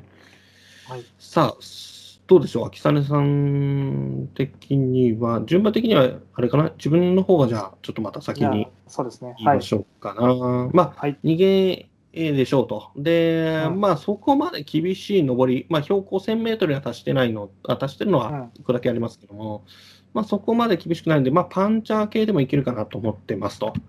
で、えーで、やっぱり自分も RJ ドゥーゼルが一勝はすると思っていて、まおあ、ちょっとそこから探そうと、最初ユンゲルスを考えてたんですけども、ユンゲルスが今回、もうちょっと、なんか手術するとかでしたっけ？ですね。欠場になってしまっうん。残念。で、うん、まあユンゲルスの復活の勝利とかちょっと期待したんですが、それができないと。まあ、ただ、いアーゼ・ズーゼルかなり、ね、いい選手揃ってるんですが、でパレパントルも要候補だったんですが、今回は、えー直近のレースで勝ってる、えーブノワ・コヌフロアで、えー勝利をちょっと予想しようかなと思ってます。まあ、ファンアイルマートとかでもね、全然、オリバーナーセンとかでも全然いいかなと思うんですけども、一応ここではコヌフロアで、えーツールとフィニステールでね、勝ってますね、今年は。はい、そんな選手で。あと、個人的にはね、イーデス・ヘリンフもちょっと期待したいんですけども。いいです、ヘディング。はい。うんいいですねはいねいいで、いいですねって。でもね、今年ついに勝利してたりするんで、いいすごくいい調子なんですが、まあ、ちょっとね、ポーラは、えー前回のジロでも、まあ、いろいろ仕事があって、予想しない方がいいと、北野さんにも言われたので、いや、そういうわけですよね。ちょっと目的が他にあるんでね、ケルデルマンの総合とサガンのマイオベルがあると、なかなか自由にしにくいのかなってところは気にはなりますよねってところですね。そうですうんうん。まあ、ということで、RJ00 枠でこのフロアというふうに予想しました。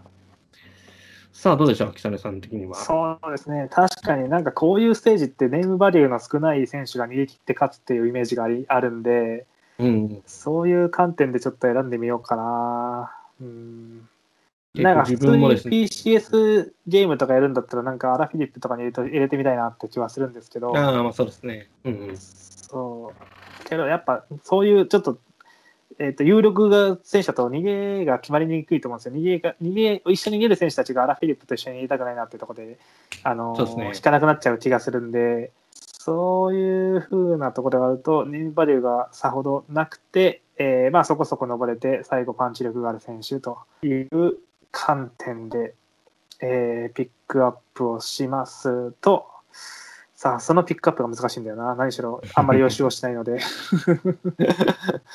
そうだな。もう総合じゃないよな、多分な、この日、この日、こういうところで逃げ切るのは。あ、あいい選手見つけた。よし、この人行こう。じゃあ、この日は、えーロバート・スタナードで行きたいと思います。ああ、いや、彼も今年かなり調子いいですもんね。そうですね。もうそろそろちょっと、あの、大気の片鱗を見せてほしいなと。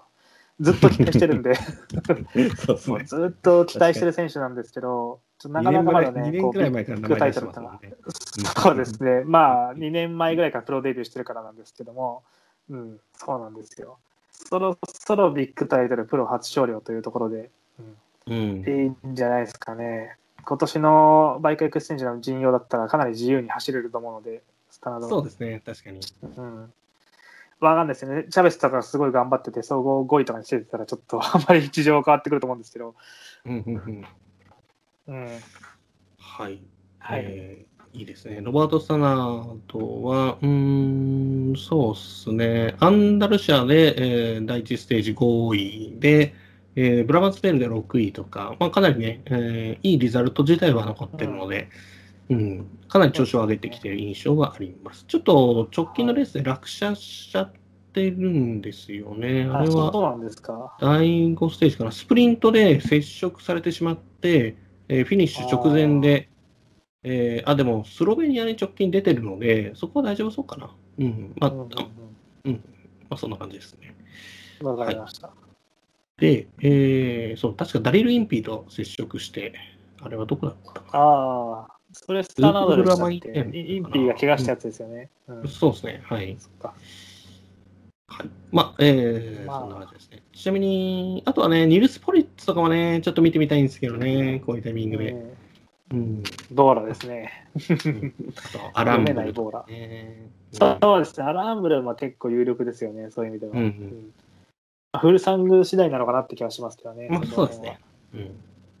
まあ、ラスタは結構貪欲に総合上位につけてても、なんか右乗せてくるイメージあるんで、こういうことに。確かに。ううんん。まあ、ルテンコとかもね、あの全然いけるタイプのステージだとそう思ですね。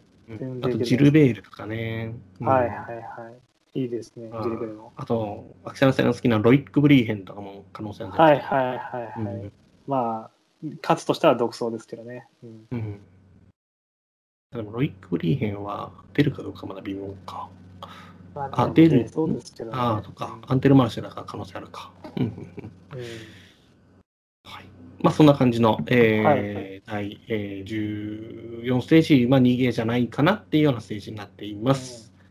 さあ、では、おそらく今大会のクイーンステージってなかなかちょっと難しいですけども、えー、おそらくクイーンステージと言われる可能性の高いステージからというのがこの第15ステージになります。うん、えー、これがセレからアンドララ・ベリャまでということで、えー、こちらも、えー、5年ぶりの登場となるアンドラ広告のステージになっています。あ、そっか。えー、ずっとフランスだと思ったら、今年は一瞬アンドラに行くんですね。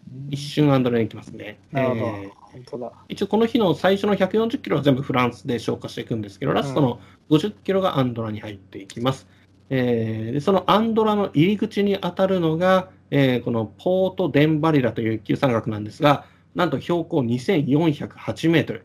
えー、今大会の最標高地点でアンリ・デグラン受賞も設定されております。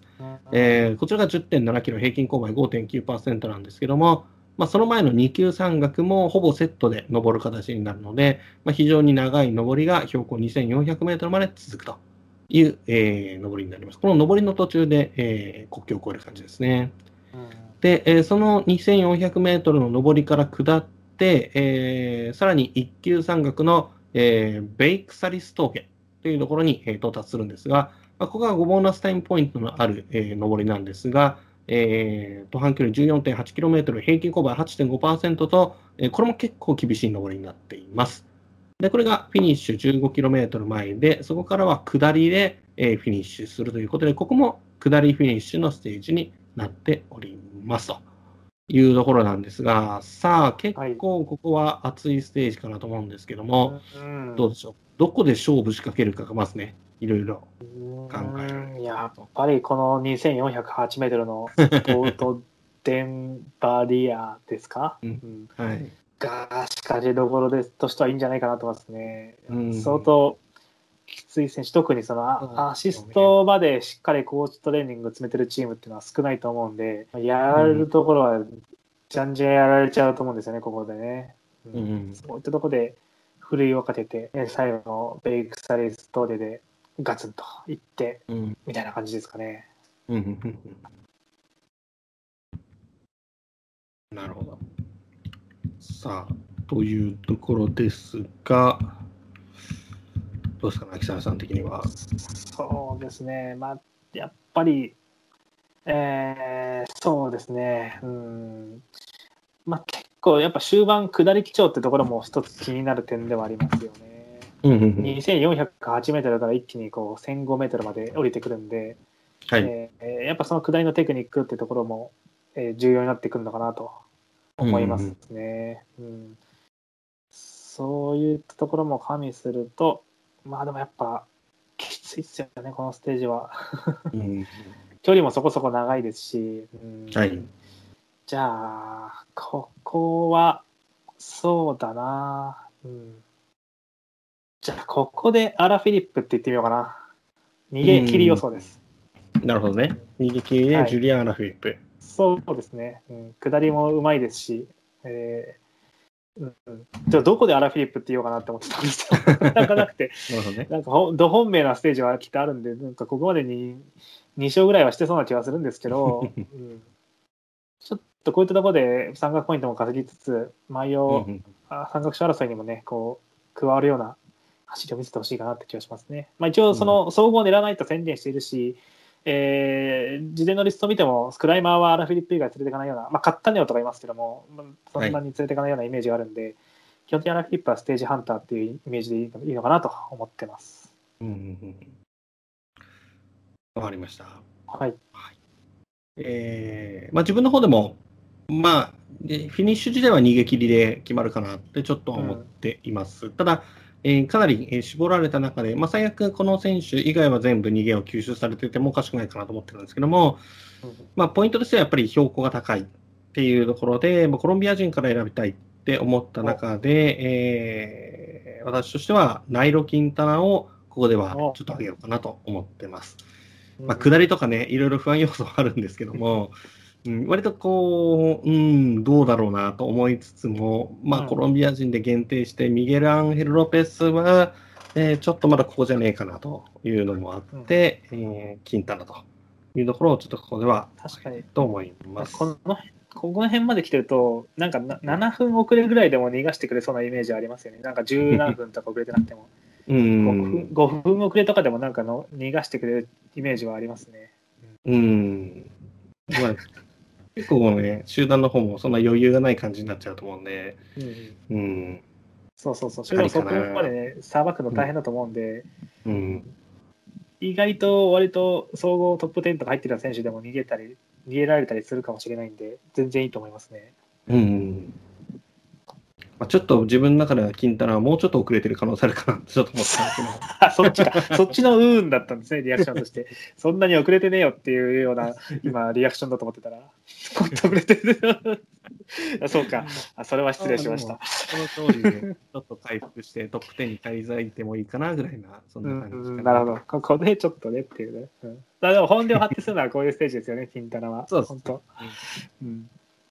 まあ、そうなるといつもの金太郎のパターンなんですけどね、なんか全然そう絡まなくて、なんか最終の方になってきて、ちょっとまた元気になって、ステージだけ取っていくみたいな、今いつもの金太郎なっちゃいそうまあでなんですけど、も全然、あのちょっと期待値が、最初の期待値が高すぎただけで、うんなんだかんだでステージ取ってっていうのが果たされれば 十分なんですけどね、もう十分すぎるんですけど、そう、そのなんだかんだステージ取ることがどれほど大変かっていう世界ですからね。うん 元の期待値が高すぎたんで、ちょっとあれですけど、はい。うんまあそんな感じで、ちょっと同兵とかでも調子あんま良くないんで、ちょっと不安ですけども、まあまあ。まあでも、全体的には悪くないシーズンを送ってますからね、金太郎は。そう決して。うん、アルプスとかでも結構走れてましたし、うんうんうん、そうですね。あの、なんかよくわかんないスペインのレース、ベルタ・ストゥリアスでああ、す総優勝しますし。そこ優勝しましたね。うんはい。よくわかんないですね。よくわかんない。ごめんなさい。まあ見てないんで、ちょっとよくわかんないんですけど。はい。うん。はい。すいませんね。こんな感じですね。はい。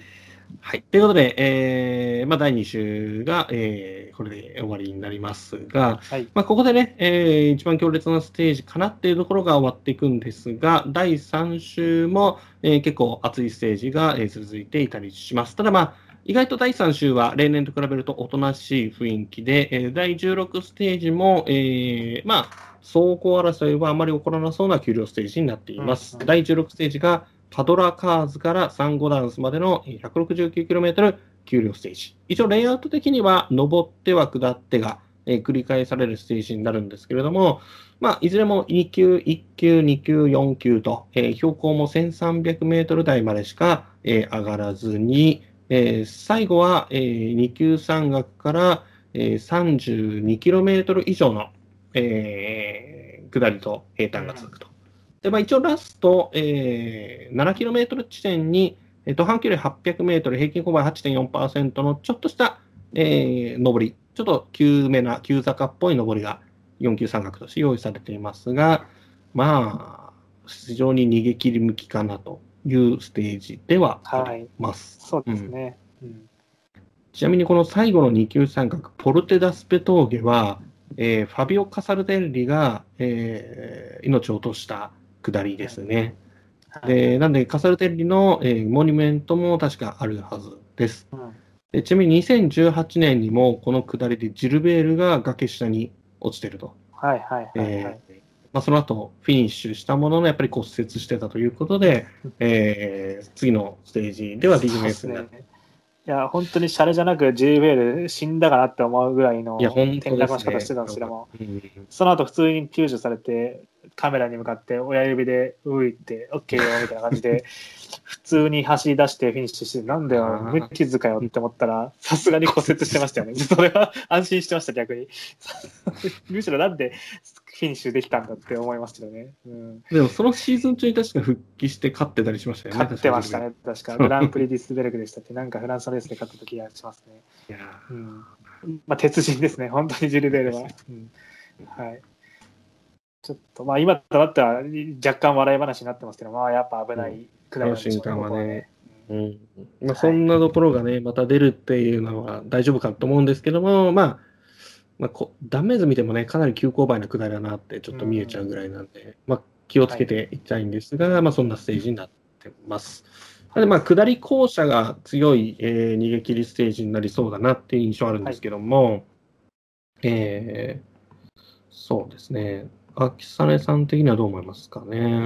あこの日はもう大勢大所帯の逃げ切りになるんじゃないかなって気がしますよ、ね。ああ、なるほどね。うんうんううんん。うんなん確かに。まあもう総合コントロール理由一切コント総合チームがコントロールする理由が一切ないですしうん。えースプリンターチームもどうせダメなんで、コントロールする余裕一切ないですし、ってなると、逃げたい放題だと思うんで、まあちょっとその、変な総合系だけ混じらないようにさばきつつでやればいいんで、えーしかも下り基調なのです、ハイスピードですもんね、序盤が。うんうんうん。序盤が下り基調なんで、ちょっとそのスピード乗りやすいというところもあると、えー割といろいろんな選手が乗りやすいので、ただ、その一級三角いくつかあるので、それを超えていける客室でないと、勝利には絡めないというところですので、えー私はそうですね、ここは、うん、えーまあ、一級三角がね、ちょっとね、どれぐらいきついかってところですよね。その逃げ,、逃げ集団での駆け引きってところが、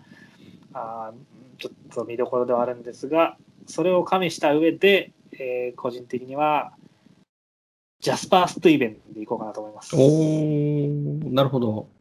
スティーベンにしては結構厳しい上り結もある構優勝もかな。まあ、なんやかんやで復帰できるかもしれませんし、なんか、うんちょっとなんとか超えてくれないかなっていうところ。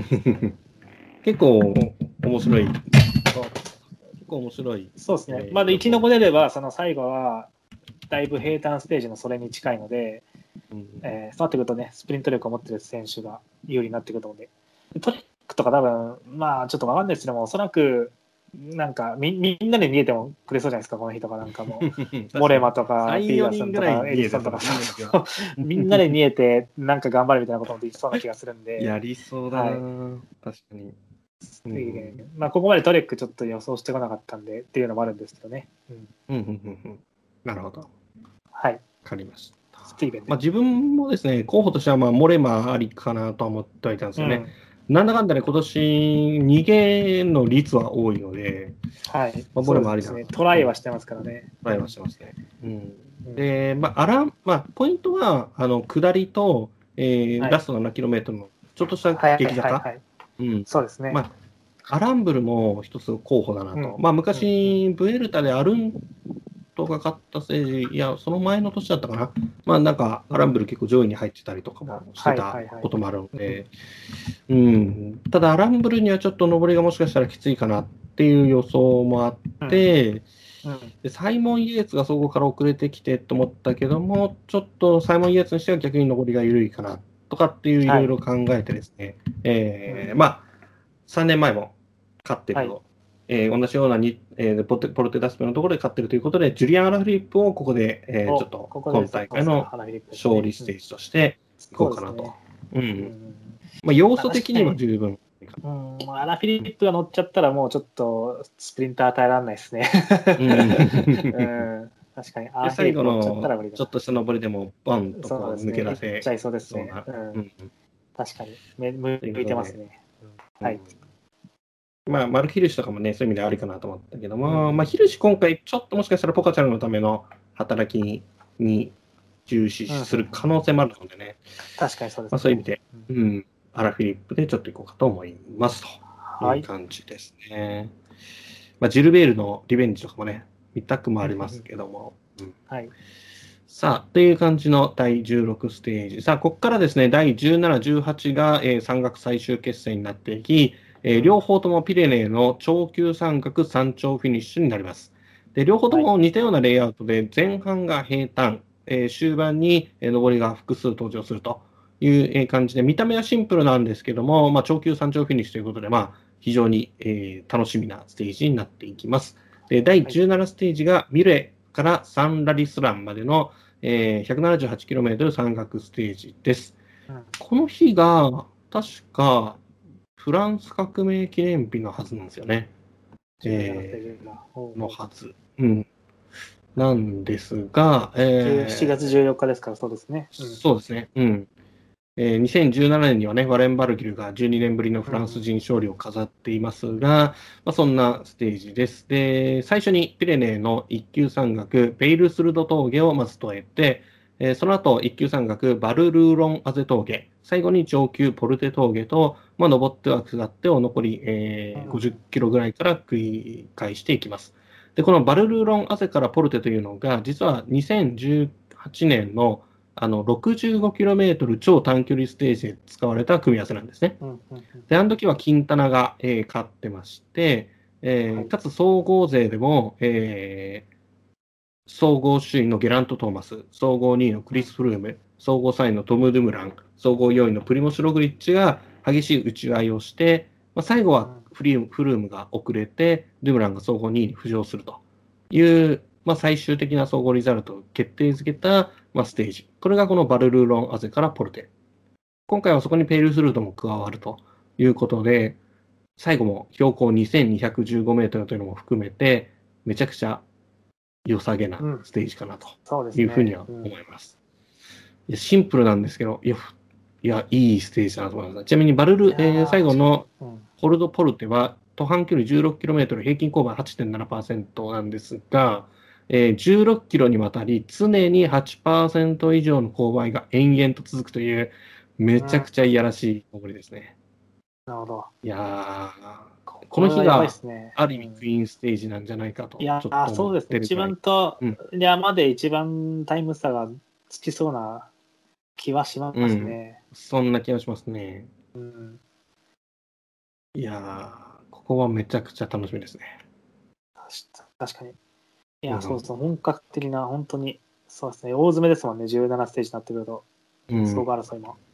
うんさあ、じゃあ一応自分から予想しますと、まあ、はいやはりちょっと標高の高い山頂フィニッシュっていうのも加味して、えーここでは、えーまあ、去年もね、同じクイーンステージで勝ってるという意味では、えー面白みないんですが、ミゲル・アンヘル・ロペスが、まあ、今年やっぱり調子がいいので、まあ、ここは勝ってくれるんじゃないかなと期待しています。なるほど。うんうんうんまあ、去年と似たパターンになっちゃいそうですけどね。まあ、ロペス、本当に今年、なんだかんだでいい感じでここまで過ごしてきてるので、まあ、TT だけがね、ちょっと不安要素なんですけども、まあ、総合上位も狙えるいいチャンスかなと思ってます。いいと思います。うん。ロペスか。そうですね。うん。そうだな。じゃあ私はどうしようかな。ちょっとですね、一人ね、この予想に入れたい選手はいるんですけれども、はい。ここにしようか、次のステージにしようか、ちょっと悩んでるんですけど、なるほど。うーん、こっちにしよっかな。うーん。やっぱねが、これは願望なんですよね、ほとんどね。あの、はいはいえーリッチポートでお願いします。おー、なるほどね。なるほどね。そううんうんうんうんこここまでね、今年のリッチポートは、あの安定してるんですけど、攻撃的ではないなかったんですよ、ずっと。なんかこう、常に安定して、えー走ってて、タイムは失わなくて、カタルーニャ総合に、ロマンディ総合に、ドーフィネ総合優勝とうん来てるんですが、ちょっとですね、ちょドーフィネでもそんそんなにどうですかね、アタックしてました、リッチーは。でも抜け出してるのか、この日は、うんというか、なんか、それこそトーマスのために先に攻撃したりとか、そういう感じんですよね、なんか、だからそういうちょっとトーマスのコンビネーションで、なんかちょっと、ここに来て新しい境地に到達してるのかなっていう風な気がするね。ちょっとリッチーがこんな形でチームにフィットするとは、ちょっと正直思ってなかったんですよ。もっとアシストに専念するのかなって思ってたところですが、かなり調子が良くて、トーマスとのこのコンビネーションってところが、すごく今、いい方向に働いてるので、えーで、そのリッチ、まあ、ドーフィネ勝ちましたけれども、やはりですね、ツールでステージ優勝っていうのを、えーな、あり、まあ、なんだ、したありますよね、多分ね。ないのかな？ああるか、あるか、あるか。2018年にステージ優勝してますもんね。だから、またもう一勝してほしいなというところですうね。ん、確かにね。いや、本当に、全然今年はあり得るし、まあ、こういうストレートな、まあ、下りフィニッシュよりもやっぱこういうストレートな山頂フィニッシュの方があり得そうな気がしますし、それこそゲラント・トーマスの存在のおかげで、ある程度自由に、えー走れる可能性もあ含めて、あリッチポードって多分ステージ優勝してないか。これ、あれか、TT、チーム TT か、これは、勝ったって2018年は。うんうんうんだから多分、まだキャリアでツールでステージ優勝はないんじゃないかなと思うので、なるほど。うん。そっか、ないのか。ないんだな。っていうか、グランツールで、そのチーム TT 除くと、グランツールで区間勝利ってのはないんですね、リッチーポートって意外と。なるほどね。確かに。じゃあいいじゃないですか、ちょっとここで。なんか去年がちょっとピーク、ピークっていうか頂点感があったんですけれども、いやいや、もっとその上があるんだよっていうのをちょっと今年見せてほしいなっていうのが、うんえー個人的な願いですね。うん確かに。うん。ちなみに、トーマスよりも総合順位は、総合順位は上だったりしますかね、この時。この時は、いや、トーマスの方が上です。じゃなるほどねじゃなきゃうん決まんない、このアタックは。まあまあ、そうか。はい、そう、トーマスの上です。ちなみに、あのーそれこそ2018年のこのココル・ドゥ・ポルテ峠のフィニうん。勝負の時には、まあ、さっき言ったようにゲラント・トーマスと、えーリッチ・ポート、そしてドゥムランの、まあ、3人が総合表彰台を争うというバトルだったんですけども、まあ、その下に総合4位、えープレモシログリッチ。で、まあ、はい。総合な、と、その時は総合7位だったステフェン・クライスバイクが、まあ、このステージで、えー順位を上げて、総合5位に上がっていくんですけども、はい。まさにあのクライスバイク、当時挑戦者だったクライスバイクとログリッチの立ち位置に、まあ、今回トーマスとポートが入って、まあ、うんあの時クライスバイク、ログリッチが互いにアタックをしながら今時、えーやってたんですけど、同じようなことをもしかしたらね、えートーマスたちがやっていくっていうのもあり得るかもしれませんね。はい。はいうんいやー、そう考えると、この最後のポルテ峠の 16km でももう、激しい打ち合いがうんちょっと期待できそうな、その時に数で有利なのは、おそらくイネオスだろうと。やっぱりネオスかなと、うん、思いますね。いやちょっと楽しみですね、これは。うんはいはい。っていうような、えーめちゃくちゃ、えー面白そうな第17ステージ。秋雨さんはリッチー・ポーと、えー私はミゲル・アンヘル・ロペスという予想になりました。さあ、では第18ステージ、最終山岳決戦になります。ポーからリュス・アルディダンまでの 129.7km の山岳ステージ。序盤は平坦が続くんですが、えー中央に、えー長級トゥールマレー、標高2115メートルが、えー鎮座しておりまして、えートゥールマレーから下って、えー降り切った後に最後にリュス・アルディダン、えーこれも長級山岳となります。えートゥールマレーはもちろん、えー凶悪な、えー長級山岳、途半距離 17.1km、平均7.3%、序盤がうん。緩やかなので、この平均勾配なんですけども、はい。まあ、ラスト10 12キロぐらいの上りが、まあ、常に8%以上の、えー超厳しい上りになっていますと。うんで、最後のリュス・アルディダンも、えーかなり厳しいですね。途半距離 13.3km、平均勾配7.4%で、えーまあ、全体的に、えー7%以上あって、まあ、8%とかも10%とかの、えー区間も普通にあるので、まあ非常に厳しい。最後も最後まで緩まない形でフィニッシュしていくという長級山岳になりますというところですので、まあ、ちなみにこの長級2つボンボンと置くレイアウトっていうので思い出すのが、2015年のツード・フランスの第20ステージ。えーここが、えーあれですね、あの、まあ、その時はガリビア峠とラルプ・ドゥエーズだったので、もっと豪華だったんですけども、うんうん。まあ、あの時ね、あのナイロ・キンタナが最後、フルームを突き放して、えーフルームに対して1分12秒差まで最終的に詰め寄ったという、うん。個人的にはかなり好きな年のツールなんですけども、うんまあ、その時を思い出させるようなシンプルかつ強力なレイアウトかなというふうに思っていますと。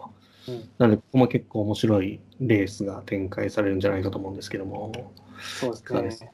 えーあと、このリュス・アルディダン自体は2011年のツール・ド・フランス以来の登場になるんですけども、えー当時はサミル・サンチェスが逃げ切りで勝ったんですけども、えーはいえーフランク・シュレクがアタックして、えーサンチェスから、えー10秒遅れ、えーそして、えーうんうんバッソ、エヴァンス、アンディ・シュレクが、えーそこから、えーフランク・シュレクから20秒遅れ、25秒遅れでダミアーノ・クネゴ、33秒遅れでアルベルト・コンタドールと、えー40秒遅れでトマ・ボクレールというような、今見るとかなり豪華なメンバーがうん揃ってますけども、そそんな総合争いが繰り広げられた年でもあります、えー、上りでもありますね。うん。さあ、そんな、えー最後の山岳フィニッシュですけども、どうですかね、この日は？そうですね。このやっぱ長距2連発は本当に大見応えですよね。うんうんそうした中で、まあ、もうずやっぱちょっとね、なかなか、でも僕はもう、ポガチャルとログリッチと言えないところがあるので、言えないところがああるわけじゃないんですけども、言えないので、ねえ、ちょっとね、なかなか根拠を持ってね、言うのが難しくなってきてるところがあるんですけど、ちょっと逃げ切りかな、じゃあ、ここ決まるとしたら。うん。逃げ切りが決まってもおかしくないですね。このでも短いな、129キロか。だったら17ステージに逃げ切りにしたしときゃよかったな。いやー、逃げ切りじゃない、捕まえるな、これは捕まるな。そしたらやっぱ総合のバチバチの争いになると思うので、そうですね。誰にしようかな。これは、誰にしようかね。いやー、ちょっとやっぱね、ポポガチャル、ログリッチ言いたいな。言えないな。別に言えないことはないと思いますけど。ちなみに、ポガチャル、ログリッチ、いややるとしてやっぱポガチャル、ログリッチが今一番勝つだろうと予想されると。どっちが勝つと思います？ちなみにもうや、いえっと PCS ゲームで事前に予想するんだとしたら、もう山岳は全部ポガチャルにします、僕は。そのつもりで言いました。うんそうなんですけど、ここは、いや、でもイニオスばっか言ってんのもちょっと、ちょっとなんかあれだな、あの、あれだな、あれだなとかばっか言ってるな。難しいっすね。ここ、本当にちょっと候補がだいぶいなくなってきたな。う。うんんいや、結構いっちゃったからな。どうしよっかな。これむずいな。ちょっと、さぎすずさんお願いしてもいいですか、ちょっと。なるほど。えーこれ、待って待ってマジむずいな。えーっと、どうぞどうぞ。ちなみに、自分は事前にはこうポガチャルにしてたんですよ。はいはいはいはい。はい。ただ、うんちょっとここで少し心が揺らいでいるんですよね。どうしたんですか？いや、そのなんか、いや、ポガチャルだなと思っていたんですが、うんただそのさっき言ったように2015年の超級ダブルの時はい。に、まあ、ナイロ・キンタラがフルームを突き放してはいたんですけども、うんうんで、今回もその意味で、まあ、ポガチャルが、えーログリッチといい勝負をしてた中で、ログリッチを突き放して、えーポガチャルが、まあ、総合優勝に王手をかけるような、そんは。ないシーンになるかなってちょっと予想はしてたんですね。ただ、2015年のそのツール第20ステージ、勝ったのは、えーティボー・ピノだったんですよね。ほうほう逃げ切りで。うん、うん。あのシーンが個人的にやっぱりものすごく好きで、うんうんうん。なんでこの日も、総合的に、えーリードを取るのはポガチャルかもしれないですけど、はい。勝つのは違う選手でもいいかなってちょっと思っちゃいまして、うん。うん。まあ、サイモン・イエーツっても考えたんですけども、はいはいはい。うーん、まあ、ちょっとここは少しそういう意味では、えー初めて予想を覆しますが、同じピノのそのフランスの魂を受け継ぐ、ただ同じような道をもしかしたら行くかもしれない男として、えーギヨーム・マルタンをちょっとここではそっちか。頑張ってなるほど。うんうんうんギヨーム・マルタンが最後逃げ切り勝利で感動の、まあ、それだけの実力はあると信じてるので、ちょっと頑張ってほしいかなと思いますね。うんうんということで、ポガチャルではなくギヨーム・マルタンをこう予想したいと思います。はいあでも短くて逃げ切りが発生しないってもそうなんだよな。そうだけどあでも逆に短くて逃げ切りが決まったケースもあるんで、そういう意味では。まあまあまあのね、69キロ。超短距離、60、そうそうそうそう、あの時も実質の逃げ切りじゃないですか、あれって。まあ、逃げ切りって言っていいのか分かんないですけども、ちょっとあれ極端か。でも、あのなんだ、その、ちょベルナルが勝った年の最終ステージの2バリとかみたいなパターンもあると思うんですよね。まあそうですねちょっとに逃げ切りじゃないんですけども、逃げ切りチックな、ああいううん途中から抜け出してって、誰もマークせずみたいな感じもあると思うんで。うんまあ、あと、この最終終盤になってくると、だいぶみんな疲れてると思うんで、アシストたちも。うん。はい、そういう意味では、ちょっとやっぱ、逃げ切りも全然決まるかもしれないですね。セセオリーから外れる可能性も全然あると思いますね。うん。で、でですよ。はい。で、で、誰にするんだいというところなんですけども、はい。あーここは、なので、私もちょっとやっぱり半逃げ切りみたいな可能性を考慮して、うんここはセルフィオ・イギータでお願いします。あーまあまあまあまあまあ、イギーター、ちょっとね、ここ最近、えー大丈夫かっていうところが続いたけど、まあ、本来はね、やっぱりそれだけのポテンシャルを持つポ男テンシャルはあるんで、うんはい。ちょっまあ、とパリにここ総合入れてやね3位とか4位とか、それぐらいもありましたしね。うん。なるほど。わかりました。は、そうですね、ブエッタで勝ってはいるけども、ツールはまだステージ優勝はないですからね。うんうん初、ツール初勝利ということで。了解です。まあちょっとイギータが逃げるよぐらいのガチ逃げっていう感じにはならなそうな雰囲気も若干ありますが、まあ、かなりまあでもなんか、なんとなく前待ちとかで2位出る可能性もあると思うんで、そのまま勝利にやっちゃうかしらみたいなパターンもあるかもしれないんで。うんそうですね。はい。わかりました。じゃあ、第18ステージ最終三角決戦は、秋雨さんがセルジオ・イギータ、私が、はいえーギオン・マルダンを予想という形になりました。はい。さあ、では第19ステージなんですが、えーこちらが、えーピレネーからボルドーに向けて上がっていく平坦移動ステージになっています。ムランクスからリブールまでの 207km 平坦ステージです。うんまあ、ただ3周目の平坦ステージであるということと、まあ、ある程度結構、えー起伏がポツポツあるようなステージになっています。で、えーそうですね。うんうんうん。まあ、ジロほどではないんですけど、ツールでもね、え3周目の平坦ステージ、結構逃げ切り決まってるパターンがあって、うですね。2014年はラムナス・ナバルダスカスとか、2017年はエドバルド・ボアストン・ハーゲンとか、うんえー昨年も、まあ、正確には平坦ステージではなかったんですけど、セイアン・クラウアナスンが逃げ切ってたりとか、はいた。だ一方で、2018年、アルノー・デ・マールが勝ってたりとか、まあ、普通にスプリントで決まることも、えー全然あったりもするので、まあ、んどっちか、まあ、ただ2018年のデマール勝った時もね、あのグライペルとかキッテルとかガビリアとかが、もうアルプスで、えーツールを去ってるっていう年だったりするので、うんまあ、なかなかやっぱり一筋縄ではいかない感じになるかなというステージになります。うんうんまあ、ピュアスプリンターによる集団スプリントっていう感じとはちょっと色は違いそうな気がするんですけども、どうしますかね、ねこの日。はい。本当その通りですね。スプリンターチームの体力次第っていうステージですね。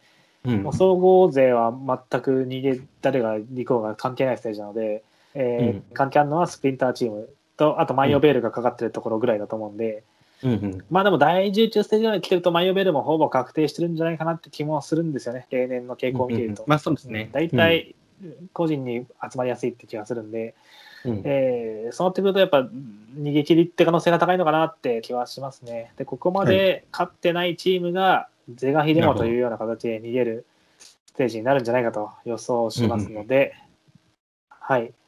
そうした中で言うと、そうだな、じゃあ自分は、どうしようかな、でもスプリント、うーん、そうですね。うん、という難しいところではありますけどね。てか、まあ、ずっと難しいことやってるんですよね、我々 まあ、ロースターも確定してない中でやってるんですけども、そうだな、なんかちょっと、この選手が気になっちゃって、えー離れないので、そうだな。あーでもどうしようかな、どっちにしようかな。いや、こっちにしよう。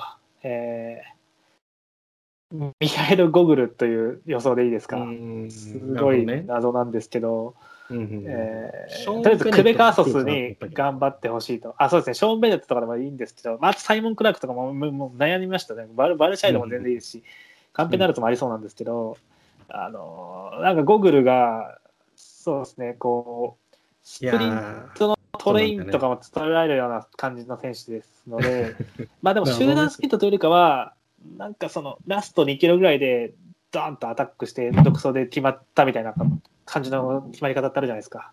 ーうんああのパターンでゴーグルとか狙ってくんないかなという。うんいやーひょこっとやりそうな感じはありますよね、確かにね。そうですね。うんいや、まあ全然ですね。ありそうなんだよな。多分このステージ多分全ステージで一番難しいと思います予想で言うと。多分ねここが一番難しいと思パーセントがそういう感じになりそうですね、ここは。う。はい。とりあえず、もう、もうリアルゴーグル。はとりあえず、はい。うんゴーグルで。い、了解です。まあ、自分はですね、えースプリントにはなるかなと思ってます。えーもうただ、えーまあ、バウトは、あーユアンはもうあのいないので、完全に。うん。はい、でやっぱり一筋縄ではいかなくて、まあ、スプリントトレインを作ってっていうのはちょっと厳しいかなと思ってるので、で、彼には多分一生はしといてほしいかなと思っているので、まあ、ここに入れようということで、ワウト・ファンガールと、まあ、予想しようかと。うん。まあ、ある程度、総合争いも、えーはい。で、直前の17、18で、自分の中でのこうイメージとしては、ちょっとポガチャルに完全にえーやられちゃったログリッチが。うん。ちょっと厳しいかなっていう状態になって、昇進のこうユンボ・ビスマのこう救い出すバウト・ファンワールドの勝利というところをちょっと期待したいというふうに思っております。ということで、第19ステージ、えー、あきさねさんはミハエル・ゴグル、えー、スータマキはワウト・ファンアールトを予想したいと思います。はい。さあ、ではですね、最後、第10、最後じゃないですけど、第20ステージ、えーリブルヌさんから、あリブルヌからサンテミリオン、えーボルドーを舞台とした、えー 30.8km の平坦個人 TT となります。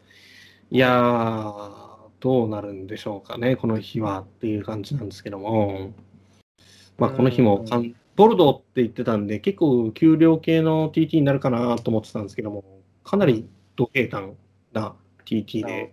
そうですね。確かに、うん、マップもですね、そんな別に曲がりくねってたり変なマップではなかったはずなんですよね。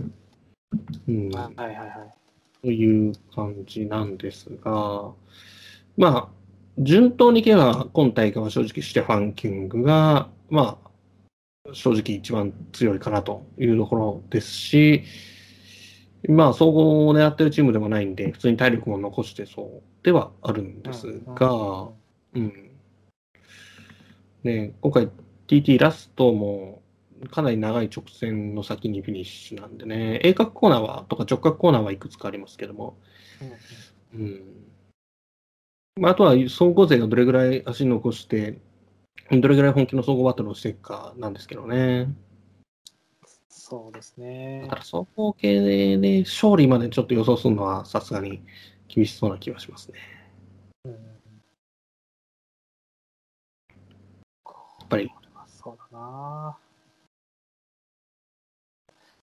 じゃあ自分からいきますかね、そしたら。うんどうん、そうですね。うんはい。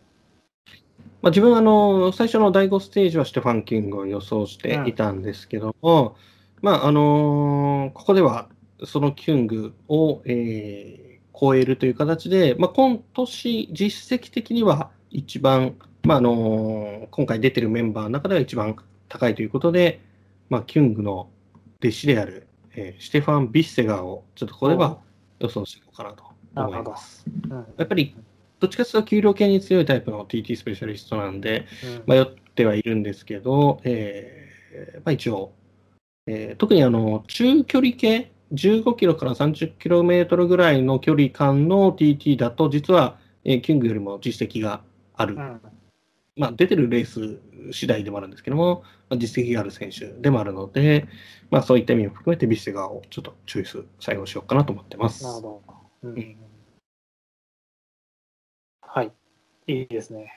ピッセがね。本当 TT ってこう、外すって難しいですよね。あえあえそうですね。まあじゃあ、ちょっと、そうだここはもう難癖をつけていこうかな。よし、そしたら、い 難癖ですね。難癖をつけていこう。えーっと、F デジのキュングは、もう、デマールの護衛で疲れ切ってますと。こういう、こういう角度でいくしかないな。で、ビッセが同じくウランの護衛で手一杯ですね。疲れちゃってます。結構ビッセが自由にした中で、う んビッセがまあそうですね。うん、えーっとそうなってくると、ここまで僕個人的には全く目立ってないチームが DSM なんですよ。うん、はいはいはいはい。なので、えー、セアン・クラウンがなすんでいこうかなと思います。あーまあでも、全然ありですよね、確かにね。た結構グランツーの後半の最終ステージ間近の TT っていうのは割と番狂わせが起こりやすいイメージがあって、まあねやっぱりそれは有力選手はいろんな他にタスクがあるので疲れちゃってるっていうことが往々にしてありますので、まあ、中にはその、えっ、と2017年のクフィアト・コフスキーみたいに、えー散々アシストとして使い倒されてながら区間2位とか出しちゃうような異次元な走りをする人もいるんですけども ボボドナルが勝った時ですね確かね。なんかありましたよねそんなステージで、そう。あるんですけども、フィリップ・ガンナとかもう本当意味わかんないですからね。いや、本当に意味わかんないです。やっぱあんなに使い倒されて、あの全然勝てるんで、しかも転んでる、これパンクしてるし、しかも。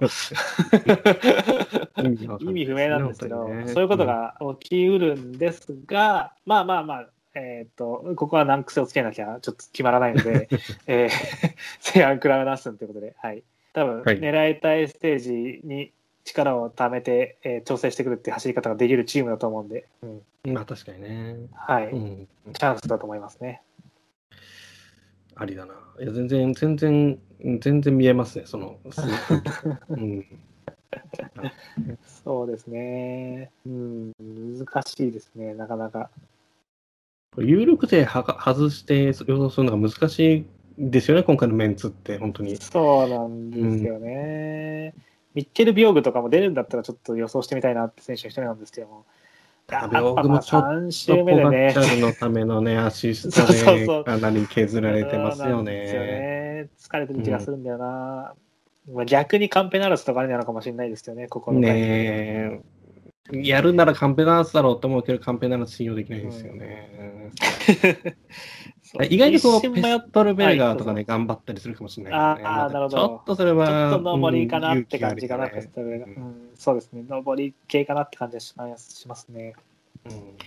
あれ一瞬迷ったのはクリストフ・ラポルトなんですけど、ちょちょっと長いかなっていう距離が。しますね、さすがに。うんそう、10キロぐらいだったら全然、そうですね、うん。バルシャイドはちょっとやっぱひょっとしたらひょっとするかもって、まあ、なんか常にひょっとしたらひょっとするかも枠にいますよね、バルシャイドはね。いや結構難しいと思うんですよね、今回。あのーまあ、キングとかビステが、まあ、ある程度予想したとして、まあ、まあそこですよねあ、一番の有力は3番目、4番目、5番目って意外とこれ結構ね、そうですね。特にこの日は総合系、ポガチャルとかも、もしこの日まで万葉城の決まってたら手抜くと思うんで、はい。手手抜くっていうのは、そのなんか、ね、あの、サーバースポーツとかしてもいいかもしれないし、そういうのとか含まれると結構難しい気がするんですよね。うんそうですね、そう、難しいです、かなり。うん意外にカスカストロベーホンさすがにカストロベーホはやっいぱね、グランツーの来てるし TT は頑張らないですね。そうそうなんですよ。やっぱ休みます。さすがに休みますね。そはい、う。まあ、クフィアトコフスキとかはわかんないです、ワンチャン。でもちょっと上りがなさすぎるかなって感じはしますね。むずい。非常に難しい。ファンアールとかもさらっと勝ってもおかしくないけどね。そう全然ありそうですだけ働いたのに勝つのかよみたいな。うん全然ありそうということでも、ちょっとねンなので。、むずい気がする。まあ、ということで、一応、まあでも、セアン・クラナさんはそう考えるとかなりね、まあ、ビステがキュングを除くと、かなり有力 いな。難癖をつけてるんで、そこに関しては。ちょっとなんとも。なるほどね。アムンド・グレンダール・ギャンセンとか覚醒したら面白いですけどね。なんかそういうちょっと、本当に TT で今まで結果出てこなかった選手が急に勝つパターンはあり得ると思ってますね。あり得るですよね。うん。か結果出てなかったっていうか、その勝ってなかった選手ですね。うんうんまあまあ、ちょっと蓋を開けてみないとわからないところで。まあ、そういう意味では、いろんな可能性を感じて、ちょっと楽しみにしたいステージですが、えー一応、まあ、北根さんとしてはセアン・クラワナスン、えー、はいスータマキとしてはシュテファン・ビッセガーとなります。はい。はい。では、最後、えーまあ、ここはもうえー言うまでもないって感じですけども、シャンゼリゼのフィニッシュというところなんですが、うん。一応あの、過去を振り返ってみると、2009から2012年はマーク・カベンディッシュ、2013、2014がマルセル・キッテル、2015、2016がアンドレ・グライペル、えーその後は、えーディラン・フルーネ・メーヘン、アレクサンドロ・クリストフ、ガレブ・ユアン、サンベレットと続いておりますと。まあ、基本的にはなんだかんだやっぱその年を代表するスプリンターが、まあ、勝ってるイメージがあるなという感じなんですが、えー今年のシャンゼリゼ勝つのは誰かというところなんですけども、そいうかがですかね。ね。ここもなかなか、まあでもなんか、とはいえ、ちょっと、やや波乱も起きやすいというか、リザルトを見ると結構、ああここの選手が上位来てんだみたいなパターンも多いイメージがあるので、2位とかが結構面白いんですよね。そうですうん、よね。コカール入ったりとか、ピータスが入ったりとか、去年がピーダスンでしたよね。そうですね。だからね、なんだかんだ優勝してるのは順当なんですよね。2位が面白いんですけど、うん。うんうんその辺を加味してってとこですね。うん。さあ、あとはど誰がどんだけ最終日まで走ってるか問題もありますね。ユアンはいないですね、多分ね。そうですね。クリストフ・ラプロトも2位入ったことだったっけかな。そんな理想な記憶があるなイメージがありますねうん、そういうメンツの中で、じゃあ誰が勝つかとうんはい。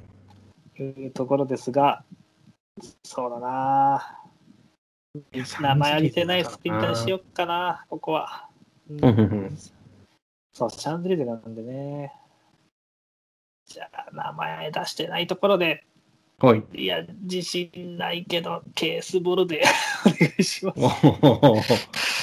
熱いなぁケースボール。いやー、2位とか全然あり得ると思うんですけどね。ちょっとで、ツールに勝。つのはありだと思うんですけど、シャンゼリゼで勝つってなるとちょっと、なかなか熱いですよね、それは。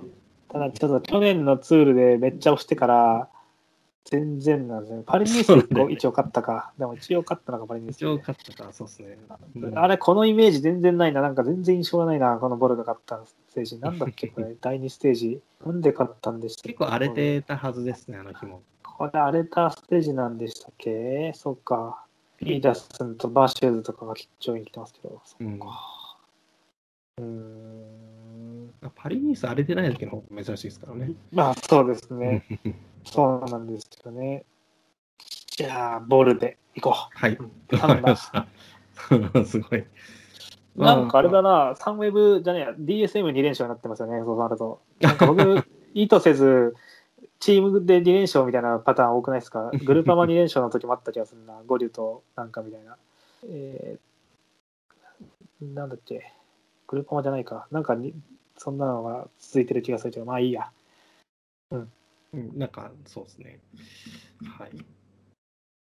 そうですね。はい。じゃあ、えーで自分の方では、えーまあ、うんこれは順当ではあるんですけども、自分の方ではサム・ベネットを予想した。いかなとまあ、一番言いたかったのはサム・ベネット、まあ、そうですね。そんな感じで、えー今年もサム・ベネットは3勝で、えーうんシャンゼリゼも、えー昨年に次2連勝とはいいうところを予想したい。まあ、ユアンもね、残ってればっていうところなんですけども、まあ、えーユアンは帰っていて、まあ、デマールも2勝ここまでしつつも、まあ最後はやっぱりサム・ベネットにちょっと花を持たせて、えールクニクを去ってもらおうというふうに思っておりますと。いうところなんですがね、まあ、デマールにね、勝ってもらって、フランス人としては18年ぶりの、えーシャンゼリゼ勝利というのも、ちょっそと見てみたい。んなにいないんですね。そんなにないですよ。え、18年前で誰が勝ったんですか？2003年のジャン・パトリック・ナゾンという選手ですね。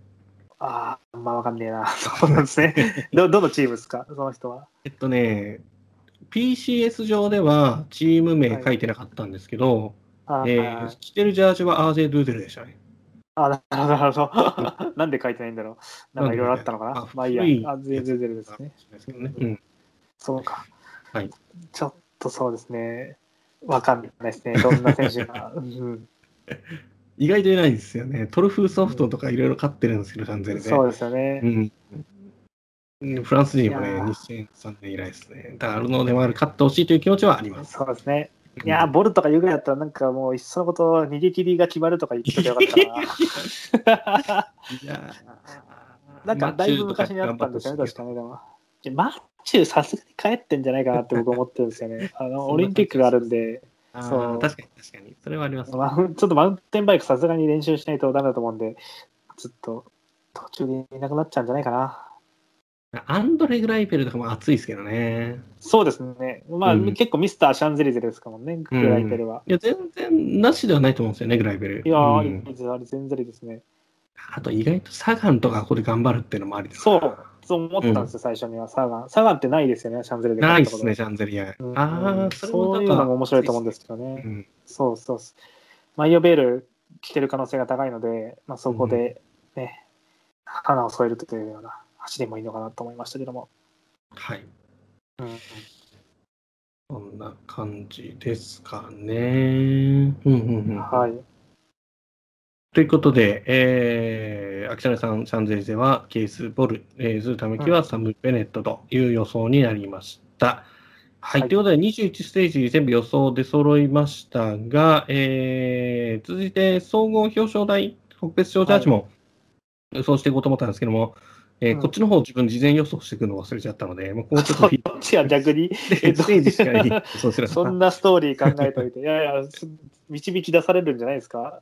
まあでも、とりあえず、ね、ログログリッチよりポカチャの方が上に思いますっていうのはその感じだと。まあそうですね。まあ、なんで、まあ、結構そうですね、そこはもうかなり順当に、ちょっとじゃあ、私からもさらっと言ってしまうと、はい、まあ、総合優勝はタデイ・ポガチャル。お2連覇で、2連覇ですね。うん、まあ、ちょっとこの後、えー、彼には伝説を作っていってほしいなというのと、うんえーまあ、総合2位は、まあ、プリモシュ・ログリッチということで、うん、まあまあ、なんか、普通な感じですね。えー、総合3位は結構、イメージとしては、イネオスの、まあ、トーマスとポートが結構上位に、うん、えー、2人とも入ってるイメージがあるなっていうのと、あと、意外とケルデルマンとかが頑張ってくれそうな気はするんですよね。あと、ミゲル・アンヘル・ロペスはめちゃくちゃ強いと思うんですけども、うんうん、やっぱ TT が、ね、感染 TT がねっていうところですね。うんということで、まあ、これもすごく順当で、ある意味で大きく外れる危険性もあるんですけども、まあ、総合3位はギラント・トーマスでいこうかなというふうに思います。はい、まあ、5月のログリッチ、ギラント・トーマスという、まあ、模範回答をちょっと私の方で用意させていただいたので、ちょっとその、おいおい、そうか。いや、いいですよ。全然いいですよ。全然いいです。そうですね。多分先に振られてもこういう予想は多分秋山さんしなかったと思うので、うん、そうですね。はい。その通りですね。よく分かってますね。秋山さん、ポカチャル勝ってないですもんね、今回。ポカチャル勝ってないです。ログリッチも勝ってないですよね。はい。ログリッチも勝ってないです。一度も勝ってないです。はい、で、ポートは勝ってますもんね。ポートは勝ってますね。カラパスも勝ってますもんね。勝ってますね。うん、なるほど。そこから導き出される総合優勝は。え、ちょっとやめてくださいよ。そうなってくると。どどっちもいいです3位からか。そうですね。総合3位からいこうかね。そうですね。総合3位は、ダビロゴリ勝ってる。うん、そうですね。総合3位は、うん、そうですね。いや、ちょっと、ポガチャルとログリッチ外すのきついな。競争台ぐらいいいんじゃないですか。どう配置するかもきついな。いや、そうなんですよね。正直、ポカチャルとログリッチどっちが優勝するかって言われたら、ガチで言われたら、結構悩ましいと思ってて、いや、実際そうですね。星3ずつかなってイメージではいたんですが、えー、じゃあ、総合3位は、はい、ゲラント・トーマスでお願いします。なるほどね。はい、まあ、ここはまずはね、まずはゲラント・トーマスね。字固めしていくと。うん、はい、ゲラント・トーマスで。で、総合2位が、まさかの、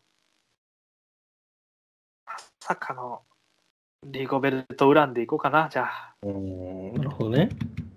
うん、安定でもあの、ちゃんと根拠はあるんですよ。ウラン、TT 良い良かったんですよね。ツールドスイスですごく良かったので、平坦でも別にそんなにタイム失わないと思うんですよね。うん、えっ、ー、と、ログリッチやポカチャに対しても。はい。ってなってくると、やっぱ明確にコロンビアの血を引いてる人なので、結構2000メートル級の山が多数登場する今回のレイアウトは裏向きでもあると思うので、うんうんうんえー、ありじゃないかなと、普通にありじゃないかなと思いますね。はい。なるほど。はい。そして、そんなトーマス・ウランを超えて総合優勝するのは、まあ、これはやっぱポガチャルかな、この流れな。そうですね、ここはポ音でお願いします。ポ音で。あでも、えー、いや、でもそれ、なんか、すごいっすよね。僕の中でこんなストーリーがあったら、もう本当に、あの最高です。やっぱリッチーが、あの去年のツール、本当感動的だったんですよ、リッチャー総合3位というのが。うん、でもやっぱ総合3位なんですよね、区間優勝もなかったですし。うん、えー、って中で、バイオジョーヌを取るっていうのが、ぱり一番ぼ僕がポートに夢見てたことってそれなので、長いこと回り道しましたけども、この36歳、多分史上最高齢ですよね、おそらく取ったら。史上最高齢での、多分エヴァンスって34歳とかだったと思うんで、取った時最高齢でのマイオジョーヌっていうのもいいんじゃないかなって思いますし、うん。という、えー、スーパーサクセスストーリーを願って、まあ、やっぱ強いリッチを見たいというところですかね。はい。なるほど。ポガチャルとかログリッチは4位とか5位とかそこら辺で、なんか。そうですね。まあ、うんと、ポガ、そうですね。あの、うん、そうです。はい。多くは語らず。4位以下を予想しろとは言われてないのに、多くは語らず。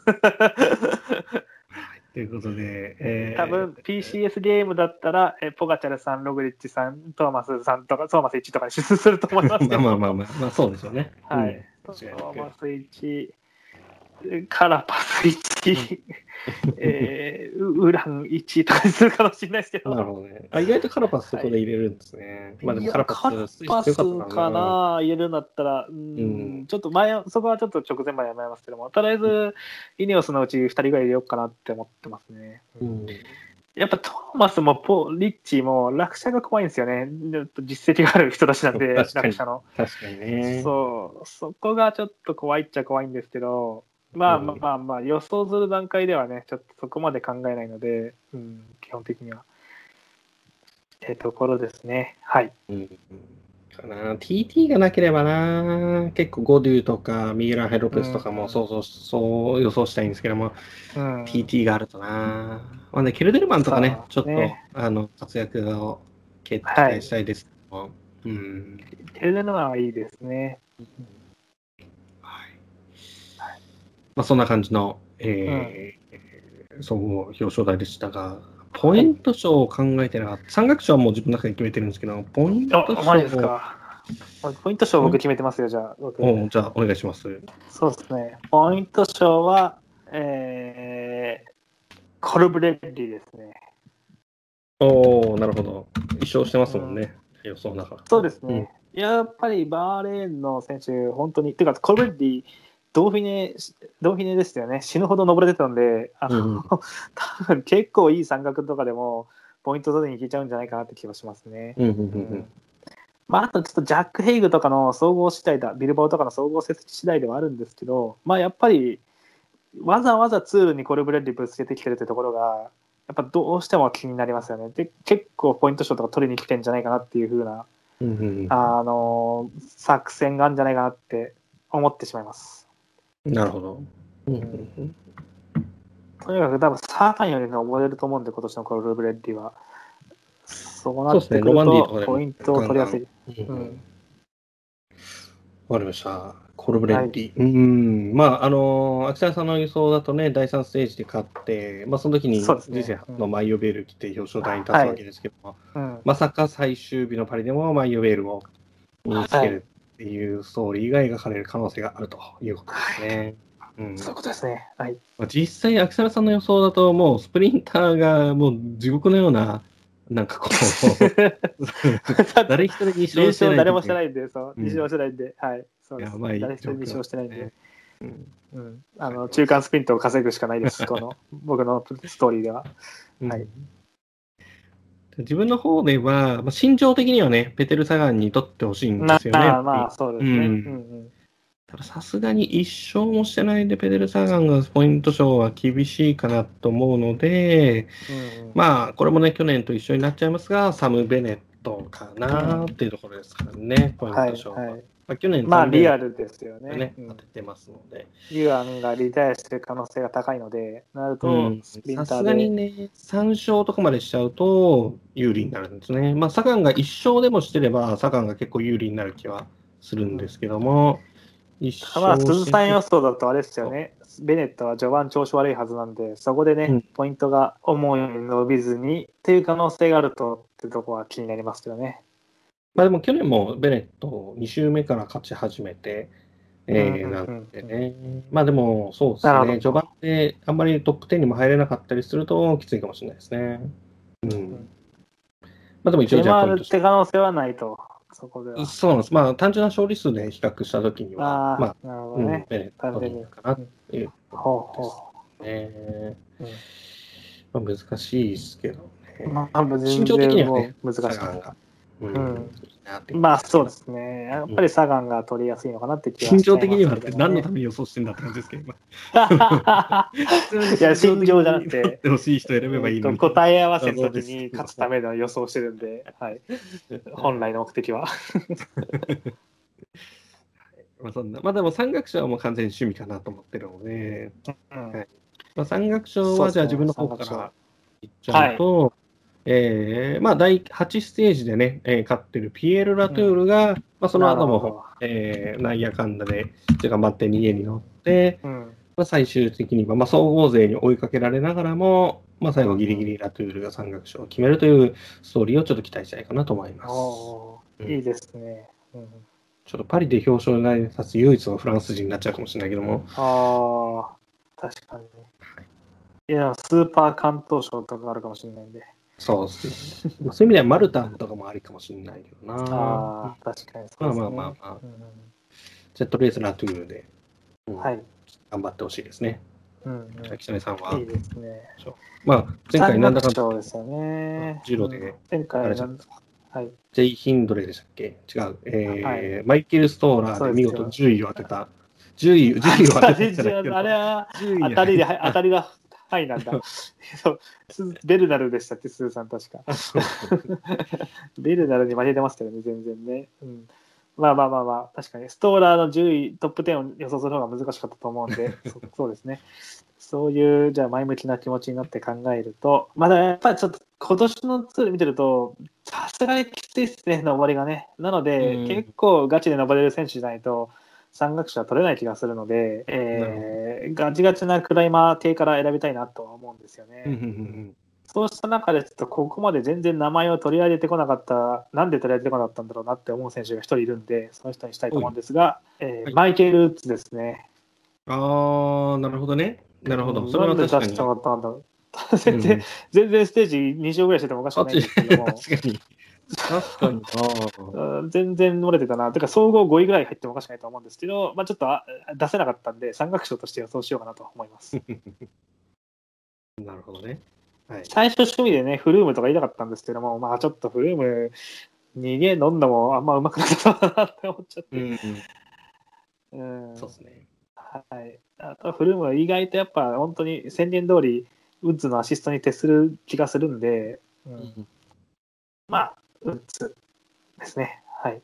いや、でも、なのでアリス、めちゃくちゃ。うん。そうですね。ありっちゃありですよね。うんわかりました。秋田さん、一回勝利予想してはいる、えイギータとかもありかなと思ったけども、なるほど。そうですね。イギータも、まあ、イギータやっぱ言うてウランのアシストなんで、そんなにに頻繁には逃げないかなっていうところうん。あがありますなるほどね。うんそれは確かに、イスラエルのう、まあでも、ダニエル・マーティンが、まあ、総争いしてる可能性もなきにしもあらずだけども、どまあまあまあまあ。どっちもどうなんですかねっていうところなんで、まあまあ、ここは、マーティンは自由に走らせて、ウッズは総合を狙いつつ、ダメだったらなんか逃げ切りとかって、そんなイメージかかなと思ってて。マーティン、総合争ってても、普通に確かに逃げそうな感じはありますね。そうですね。うんそう、そういうところですね。まあ、あとはアラ・フィリップとかも普通にありかなと思ったんですけど、ちょっとメインストリームすぎたんで、あの、アラ・フィリップはあえて外して、そうですね。あと悩んだのは、あととバーじゃない、トレックの誰かですよね。ニーバリとうんうんかう、んあの、えーモレマとか。まあ、モルパとかね、確かに。そうですね、トレックの誰かっていうのはちょっとありそうだなとは思いましたね。うん、まだ普通にアスタナの誰かっていうのもありそうですね。イサ、ヨン・イサギレとか、オマールフライレとか、ルツェンコとか。ちょっとフルサングがどこまで総合争えるかやや未知数なんで、うんまあ、フルさんはね、中途半端に総合を狙いつつ、ポイントも重ねていくっていうパターンもね、うんありえなくはないですけど、そうですね。まあでも、フルさん自身がって可能性もね。イメージあんまりなそうですけどね。あ、まあ、でもフルさん、ね。とにかく、フルさんはとにかくグランツールと相性悪いんで、まあ、最終週まで完走できたら、おめでとうっていうレベルだと思うんですよね、正直。ねうん、なので、うんはい。わかりました。はい。ワットン三学賞は、うん、えー、秋田さんはマイケル・ウッズで、私はピエール・ラトゥーと。うんで、まあ、新人賞に関しては、私はもうポカチャルで自動決定なんですお、そうが、か。うん、おっとっとさあ、僕選択の余地がありますね。これ、秋雨さんはね、そうか。ベテランが3名表い彰や台に入っー、そうか。ちょっと、ちょっと待って全然考えてなかったな、それ。考えてなかった。ちょっとまず誰がい年年齢対象なのか。えーっと、この辺までか。ああ、なるほど、なるほど。はいはいはいはい。て、ゴリュウとかもいますもんね。ああ、そうですね。うんゴーリューもイギータもいるし、えー、マクナルティ、ヒルシー、ポガチャル。ちょっと上ですけども、あとはルカ・サーミルトンとかもギリ対象かな。弁護コーナーあたりもギリ対象。弁護コーナー多分ダメか。弁護コーナー多分94年かな。あ、ギリ95あきゅ95年だからダメか。96年以降ですもんね、今年はね。ダメだ。うん、なるほど。この辺までか。うんはい。いやー、なかなか選択の余地はないですね。うん、まあ、まあ、までもそうなるかまあ、でもまあ、そしたらちょっとごめんだけども、ダビゴリューでお願いします。でもよく考えたら、これ、ポガチャよりも上であるってことですもんね、要は。だから、それやめてください。それ言われたら、ポカチャルで決まってんじゃないですか。って言いたくなっちゃうんで、うん、まあ、ゴリューにちょっとじゃあ、託そうかなと。うんうん。はい。あくまでちょい穴っていうところなんで、もうポガチャルはもうずっと本命なんで、もう何もかも本命ですから、はい、大大本命なんで、やっぱそこはちょっと意地でも避けようという今回のテーマです。テーマに沿いましょまあでもね、何が起こるか分かんないですからね、このグランプリは。ポガチャルがなんか落車う。とか、まあでもね、、やっぱちょっとね、21歳、22歳でツール連覇ってのは、ちょっとさすがに出来すぎな話もししちゃいますよね。うん。あでもね、ちょっとポガチャルは、ちょっとね、今年のティレーナ・ドルヤティコ第5ステージでの対マチュー・ファンデルプールのあのうん。ポガチャルの異次元の走りを見ると、なんかもう、うん。ちょっとなんか何が起きてもおかしくないな気がするの。で、体の作りがちょっとね、人とは違うのでねっていう。うんそうですね。まあ大本命ですよ、ポガチャルは。そうんうん。まあ、ログリッチに去年リベンジに勝たしてね、勝つっていうのも見てみたいものですけども、うんうん、まあ、とりあえずこんな感じにななりましたということで、はい。はい、えーまあ、全21ステージと、えーまあ、総合、えー表彰台特別賞ジャージーの予,、えー予想とさせていただきました。はい。はいまあ、あとは、えー実際にね、えーどんなレースが展開していくのか、まあ、いずれにせよ予想のつかない面白い、えーレースが展開していくだと思いますので、まあ、またあれですかね、あきさねさんは結構ツイッターとかで、えー注目ポイントをツイートしていく感じですかね、毎ステージ。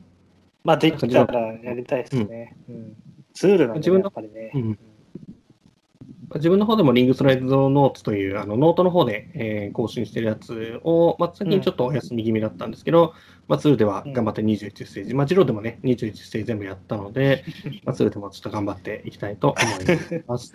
はい。はい。あのー死なないようにお願いしますね。心配になるんで、この21日間走り切るのは普通じゃないですからね。夫まあ、でもあの、スピッツ速度は速くなりましたね。あのいい、いい勉強になって。なるほど。そうですね。それは大事ですね。あの文章をちゃんと毎日書いてないとすぐ衰えますからね。うんね全然書けないわ、最近。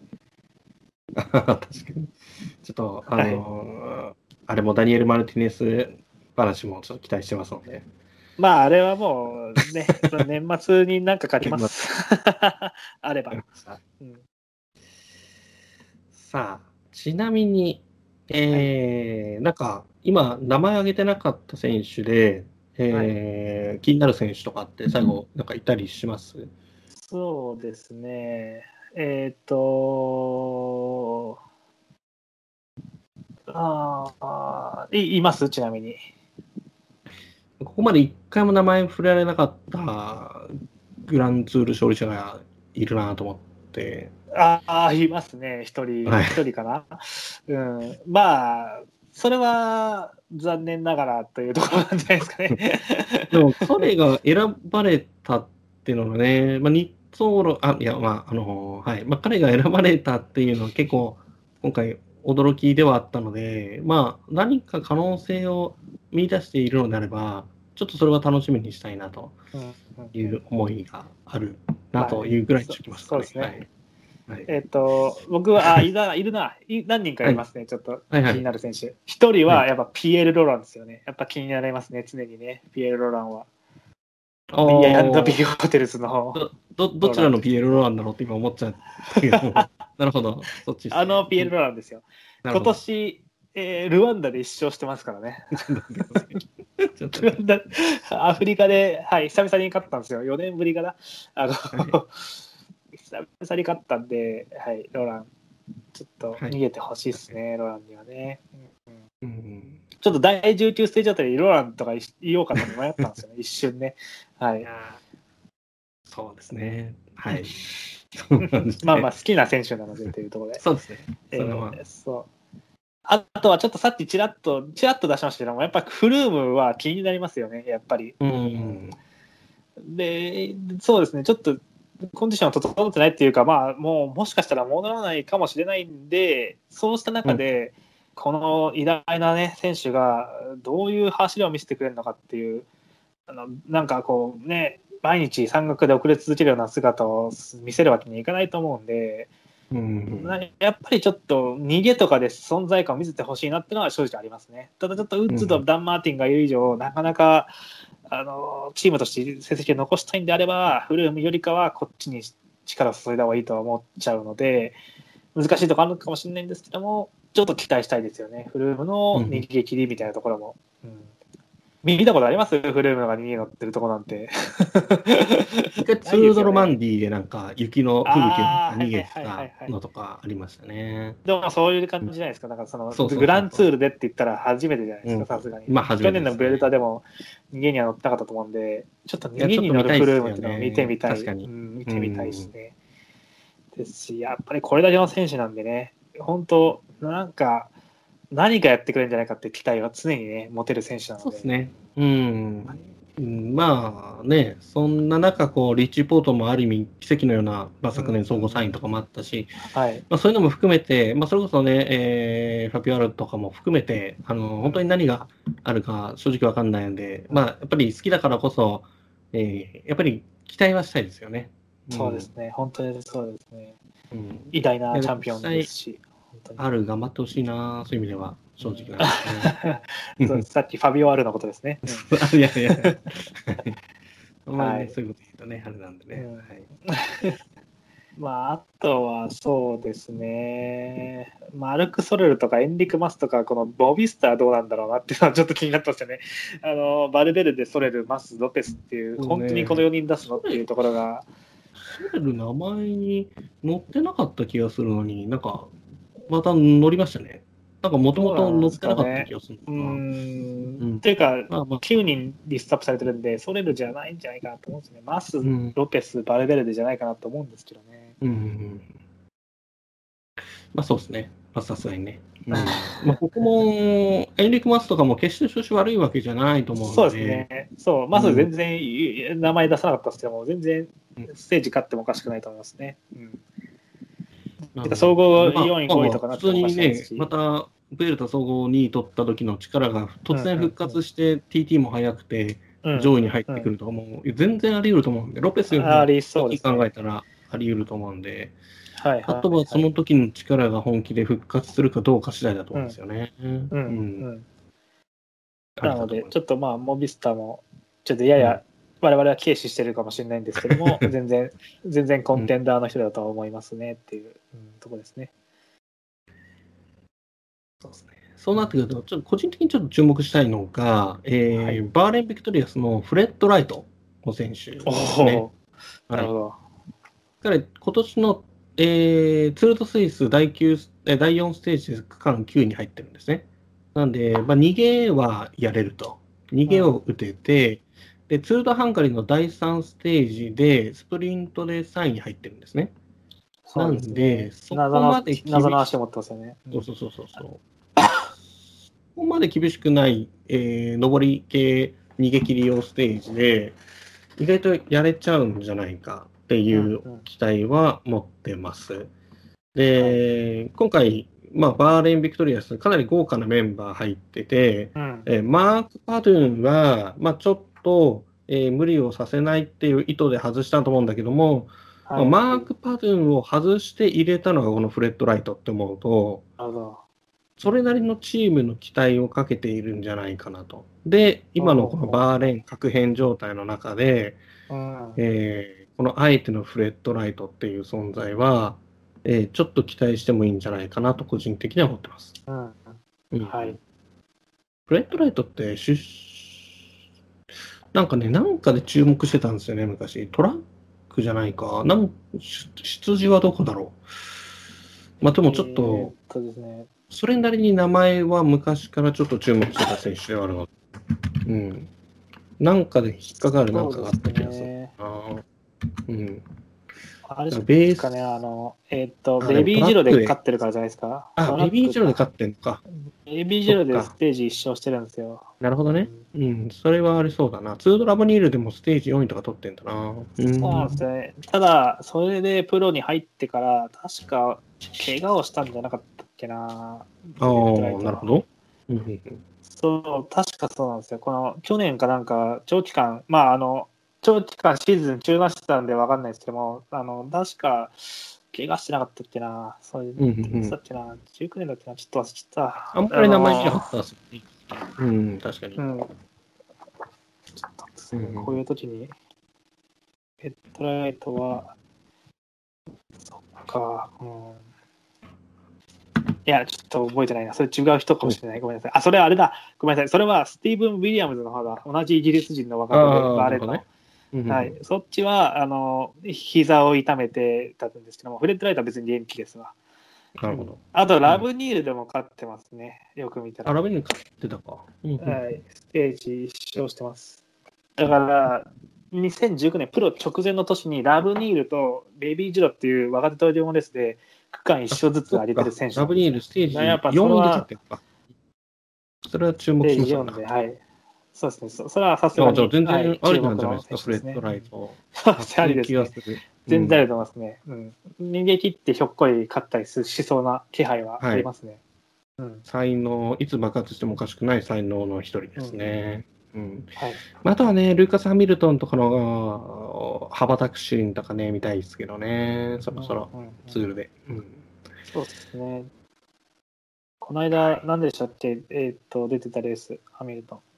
スイスかは、はいで良くなかったんですよね。調子悪くて、くうんうんうんあのリタイアしちゃってますね。はい。うんゴッタルトと、あ、違う、これ違うな。ゴッタルトの時も言ってないんだもんな。わかりました。パリニースで総合4位か。まあそこは頑張ったけどって感じだな。うん。うんまあそんなとこっすかね。中国選手としては。うんうん、まあ、ファン・アベルマートとか触れてないのがちょっと気になりますけどね。まあ、あの自分がこのフロアを予想したステージの、まあ、可能性の一つとしては、ファンアベルマートありかなとは思うんですけど、まあ、でもちょっとね、うん、まあそれよりはクラシック頑張れって話ですからね。まあね、でもまあ、うまい選手なのでね、あの、うんひょっこりね、握って、なんか、やってくれるかもしれないですけどね。うん、まあね、前以前、マイオジョーヌ来てた時もありますし、意外とアルプスで登っててね、頑張ってる時もあったんで、まあ、うん下手したら山岳賞とかもね、狙ってもおかしくない可能性もある。うんはい、はい。っていう感じかな。うん。そんな感じか。まあ、ちょっと本当にただの期待ですけど、バラナバスピークさんがハンガリー人として輝く可能性とかね。うん。アッティラ・バルテルというね、あの もう一人のハンガリー人が、ジロでは頑張りましたからね、はい、はいバルテルに続けと、ハンガリー革命を起こしましょうというところで。まあ、あとは、ヨリス・ニューエンハイスは、まあ、永遠のアイドルなんで、ちょっと頑張ってほしいです。あ、まあ、あと、あ、でも、厳しいかな。ニルス・エイコフ、ニルス・エイコフ。そうですね、エイコフは気になる選手選手ですうね。ん、スプリントで上位に入って19勝ってもいいかもしれないああ、まあ、なるほどね。うん。はいケースボールもいますから、なかなか難しいですよね。まあまあまあ、そうですね。でもまあ、面白い選手ですね。ちょっと、うんどちらかというとクラシカルな、クラシックっていうか、ワンデークラシック向きな選手なんで、まあまあ、ちょっと、どういう感じになるかわかんないんですけどもね。うんうんうんうん。はい。